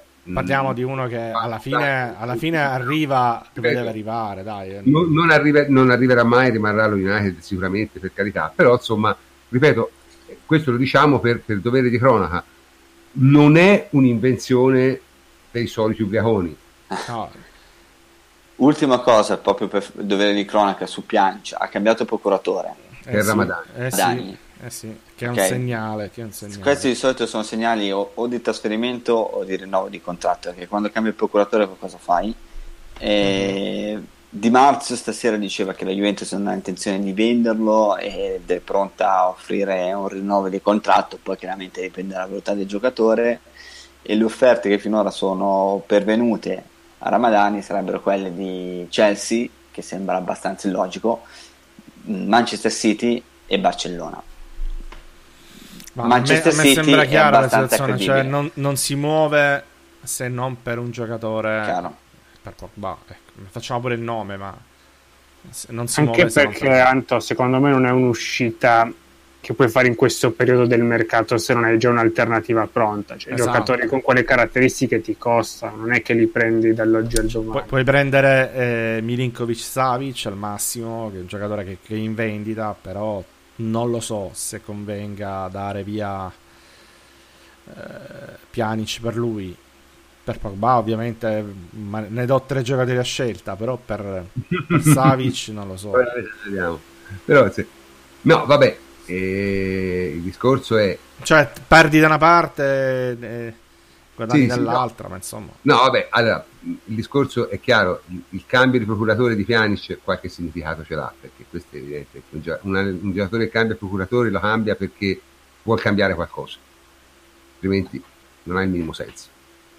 O perché questo, questo nuovo procuratore gli ha promesso qualcosa che cambierà qualcosa. Anche, questo- perché vuole qualcosa, altrimenti perché si dovrebbe prendere la procura di un anche, giocatore anche questo, anche questo è un altro segnale indiretto. Capiremo. È chiaro che è difficile, questo lo diciamo subito, che Pjanic lasci la Juve per un giocatore che non sia del livello di Pogba. Eh. Cioè, questo, su questo sono disposto a scommetterci Ma sì. Di tasca, perché figuriamoci insomma. Con, con tipo. Comunque, in ogni caso, detto questo, l'ultimo punto, ragazzi, non abbiamo più parlato, il povero Pipita. Il povero Pipita è fa. Cioè, io sono convinto, a lui gli piacerebbe restare, eh. A tutti credo che piacerebbe restare, però davvero non avrebbe senso la sua permanenza a Torino. Cioè, tra le tante cose che non avrebbero senso quest'estate, anche questa, cioè, aggiungiamoci, perché obiettivamente è un giocatore che pesa a bilancio tantissimo. Noi già eh, non eravamo sicuri di potercelo permettere, nel senso che comunque poi dovevamo vivere di altri espedienti, plusvalenze, eccetera, per eh, cercare di far quadrare il bilancio, che tra l'altro neanche quadrava. Ehm, e, quindi, e quindi io credo che sia veramente candidato per due motivi. Primo, perché io credo che lo, lo- schema, tra virgolette, tattico sia quello di giocare con un 4-3-3 e quindi di che non, non necessariamente è il ruolo migliore per Ronaldo, ma credo che sia eh, l'impostazione che daremo perché il migliore per Costa e Dybala probabilmente. Ehm, quindi con quello schema lì non avrebbe veramente spazio. Eh, Ma- sarebbe beh, ma- confinato a un ruolo di riserva che insomma non... tipo di Bala, falso 9, Ronaldo e Costa sugli esterni, no? Ma ormai Ronaldo, No, Ronaldo no, fa solo Ronaldo quello. Cioè, Ronaldo sta al centro. e- Ronaldo deve stare al centro, anzi l'ideale sarebbe con un Mandzukic ad, ad aprirgli gli spazi, a fare movimenti sull'esterno come faceva Benzema. Non c'hai quello, però lo lasci comunque al centro. non- no, sulla fascia no. E proprio per questo io una convivenza con Higuain la trovo quasi impossibile. Poi abbiamo Mandzukic che si è rilanciato ehm, al mondiale, ha fatto un ottimo mondiale, ma oltre a questo è proprio il giocatore ideale sia per fare la riserva di, ehm, di Cristiano Ronaldo, sia per giocarci addirittura insieme. Quindi sì, eh, veramente è tutto apparecchiato per la cessione del, del gioco, Pepita. Nel gioco delle coppie Mandzukic sarebbe la riserva di Ronaldo, eh, perché certo, Ronaldo certo. l'anno scorso è arrivato, quest'anno è arrivato molto bene in fondo alla stagione, ma ha giocato 3.600 minuti invece di 4.300 che già ha giocato tutti gli altri anni. Quest'anno si è visto in fondo alla stagione stava molto meglio e io non, non escludo che, che, la Juve preveda un impiego di quel tipo. Per avere un impiego di quel tipo non può giocare tutte le partite. Prof, va anche detto che il Real ha disputato un girone d'andata osceno in Liga. Di fatto il girone di ritorno era praticamente senza obiettivi e si è potuta permettere anche di di far riposare molti giocatori, tra cui Cristiano Ronaldo. Se la Juve, come dicevamo prima, dovesse ipotecare il campionato presto, sarebbe tanta roba, perché te lo puoi gestire anche no, per... Bisogna vedere se lui si fa gestire, perché lui mi sembra invece il tipo di giocatore che vuole giocare tutte. Quindi, non lo so, vediamo, cerchiamo di capire. Perché... Ma se c'è un giocatore che secondo me le vuole giocare tutte è Higuain, comprese le amichevoli, quindi è proprio quello che non riesco a capire come possa funzionare. Un Higuain riserva, un Higuain a, a rosicchiare minuti a Cristiano Ronaldo e Mandzukic non esiste. Quindi... Poi vabbè, anche nessun giocatore ripaga... Vai, vai. Cioè, si è incazzato veramente giustamente cioè, dal suo punto di vista per non aver giocato la finale di Coppa Italia, quindi... Eh, appunto. Cioè, poi dopo Ronaldo secondo me è arrivato in quel punto della carriera eh, che gli dice lui quando giocare. Un po' come è stato gestito Buffon nell'ultimo, nell'ultimo anno cioè, Ronaldo lo, lo tieni, sicuramente ci deve essere nelle partite di Champions League, nelle partite di cartello per il campionato e in altre. Poi dopo qualcosa ti puoi andare a inventare, però credo che sia abbastanza intelligente da sapere che comunque eh, lui deve arrivare a marzo al massimo delle condizioni, quindi ha bisogno di essere gestito bene in precedenza. Il problema di Higuain è che secondo me loro hanno preso Cristiano Ronaldo prima ancora di avere la certezza di poter piazzare Higuain cioè, che eh, è vabbè, un giocatore che lo fa eh, certo, eh, certo, certo. però dico è un giocatore che è difficile da piazzare perché non, non sono tanti i club che sono disposti a investire su, su, di lui perché non ha una grandissima stampa viene da un mondiale dove non è stato utilizzato e, e non solo quello Anto, sanno anche che devi cedere che devi cedere certo quindi... certo poi vabbè ma il prezzo più o meno lo sappiamo perché non la Juve non deve fare minusvalenze, quindi il prezzo è sulla sessantina di milioni di euro, è piuttosto 55. fissato. Eh, quindi piuttosto, piuttosto, fissato il prezzo è quello. La Juve non, non, credo che chiederà di più di quello che gli serve per non fare una, una minusvalenza. Quindi sul prezzo più o meno ci siamo. No, è proprio il fatto che secondo me non ha grande mercato, è una cosa incredibile. Eh, ma fuori dall'Italia io credo che non sia così considerato come, come da noi in Italia. Quindi c'è, c'è, veramente il problema di piazzarlo in questo momento. Ma sembra appunto ci salvi il Chelsea un'altra volta. E... Che tra l'altro è una delle squadre di cui ne ha più bisogno di, di, di un è profilo. L'unica, è l'unica che non ha una punta. Eh. Cioè, tra tutte, eh, uno va a vedere le big e probabilmente perde Hazard. Quindi. Sì, c'ha Morata che insomma non poi c'è il Milan, eh. No, vabbè, lasciamo perdere. Del Milan, noi volevamo parlare del Milan, ma stasera il Milan è stato graziato, nel senso che la, la, la sentenza è rimandata a domani. Graziato dal, po- dal, podcast. Settimana prossima. L'avremmo distrutto, no, invece ma settimana prossima. Io, se, cioè, nel senso, una cosa va detta. Eh, il, il, il, Milan è molto caduto dal punto di vista sportivo e anche dal punto di vista dell'immagine, perché le cose che hanno combinato negli ultimi tre anni veramente insomma sono da, io fossi il tifoso del Milan, altro che come Gigli, sarei da, da, da, al suicidio. E di fatti credo che quelli che voi conoscete e sono vedi un po' più sani eh, sono tutti al suicidio. Sì, ma, sono vicini, vicini. Ma una cosa non l'hanno persa, la capacità di conquistarsi marchette su giornali e televisioni. Questa è una cosa incredibile, secondo me. Sì, la gazzetta è imbarazzante. Perché solo, com'è, non so. com'è possibile, qui scivoliamo direttamente nel cazzeggio, cioè com'è possibile che dei giornali seri possano pensare che il Milan possa comprare Higuain o Morata. Cioè, anche, di, anche, di, Marzio, voglio dire, anche giornalisti...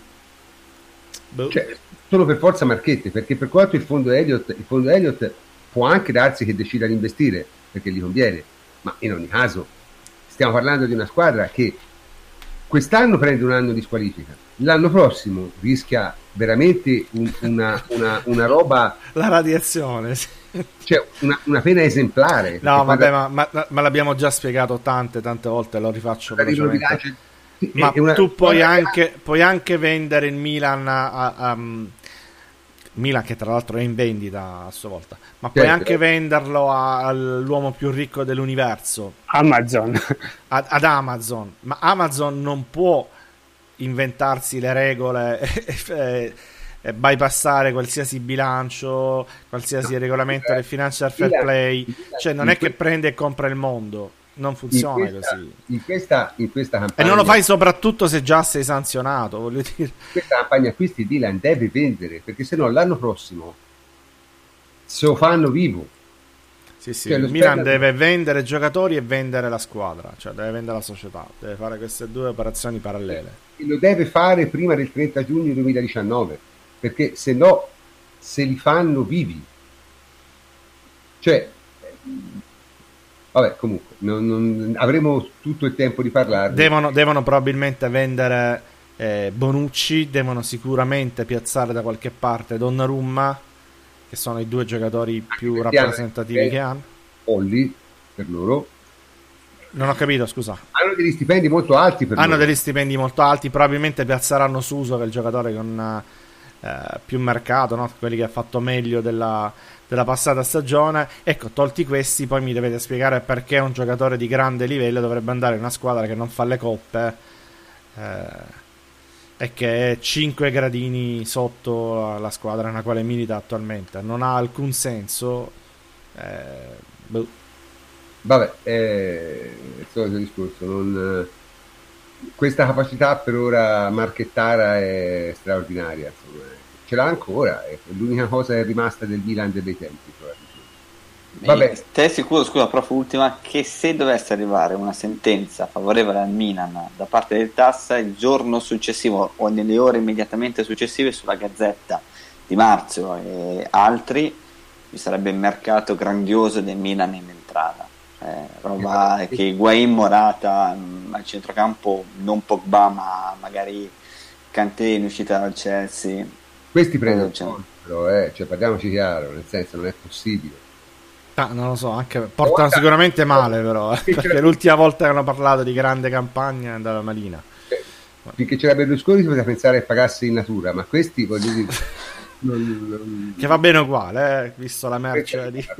aveva, aveva, degli argomenti eh, eh sì, era un intenditore aveva degli argomenti comunque in ogni caso dai anche se, anche se questa puntata eh, non è in diretta contrariamente alle nostre abitudini siamo lo stesso arrivati a fare il nostro tempo diciamo più o meno standard e siamo arrivati anche stasera alla fine. Siamo arrivati anche stasera alla fine, abbiamo parlato di un sacco di cose. Speriamo che questo, i problemi tecnici che abbiamo avuto all'inizio non ci costino troppo cari dal, dal punto di vista diciamo, degli ascolti, perché ci dispiacerebbe veramente molto. Nel frattempo invitiamo ovviamente Antonio a capire che cosa sia successo, a, altrimenti verrà frustrato per, e sostituito e sostituito, sì, sì, sì, sicuramente. D'accordo. Cominciamo, comincio col salutare tutti quanti, a partire ovviamente dal plenipotenziario, Antonio Corsa. Ciao, ciao. Prof, la prossima, prossima che sarà l'ultima eh, di questa stagione. Quindi... Davide Terruzzi, ciao Davide. Ciao prof, a giovedì prossimo. E Francesco Adenopoli, ciao Francesco. Ciao prof, buonanotte a tutti anche da me. E Jacopo Azzolini, ciao Jacopo. Ciao prof, buonanotte a tutti. Eh, ricordo a tutti che eh, giovedì prossimo ci sarà il finale di stagione, l'ultima trasmissione di quest'anno e poi ricominceremo il 20 di agosto dopo la prima di campionato. Io sono il professor Canto e vi saluto. Buonanotte a tutti.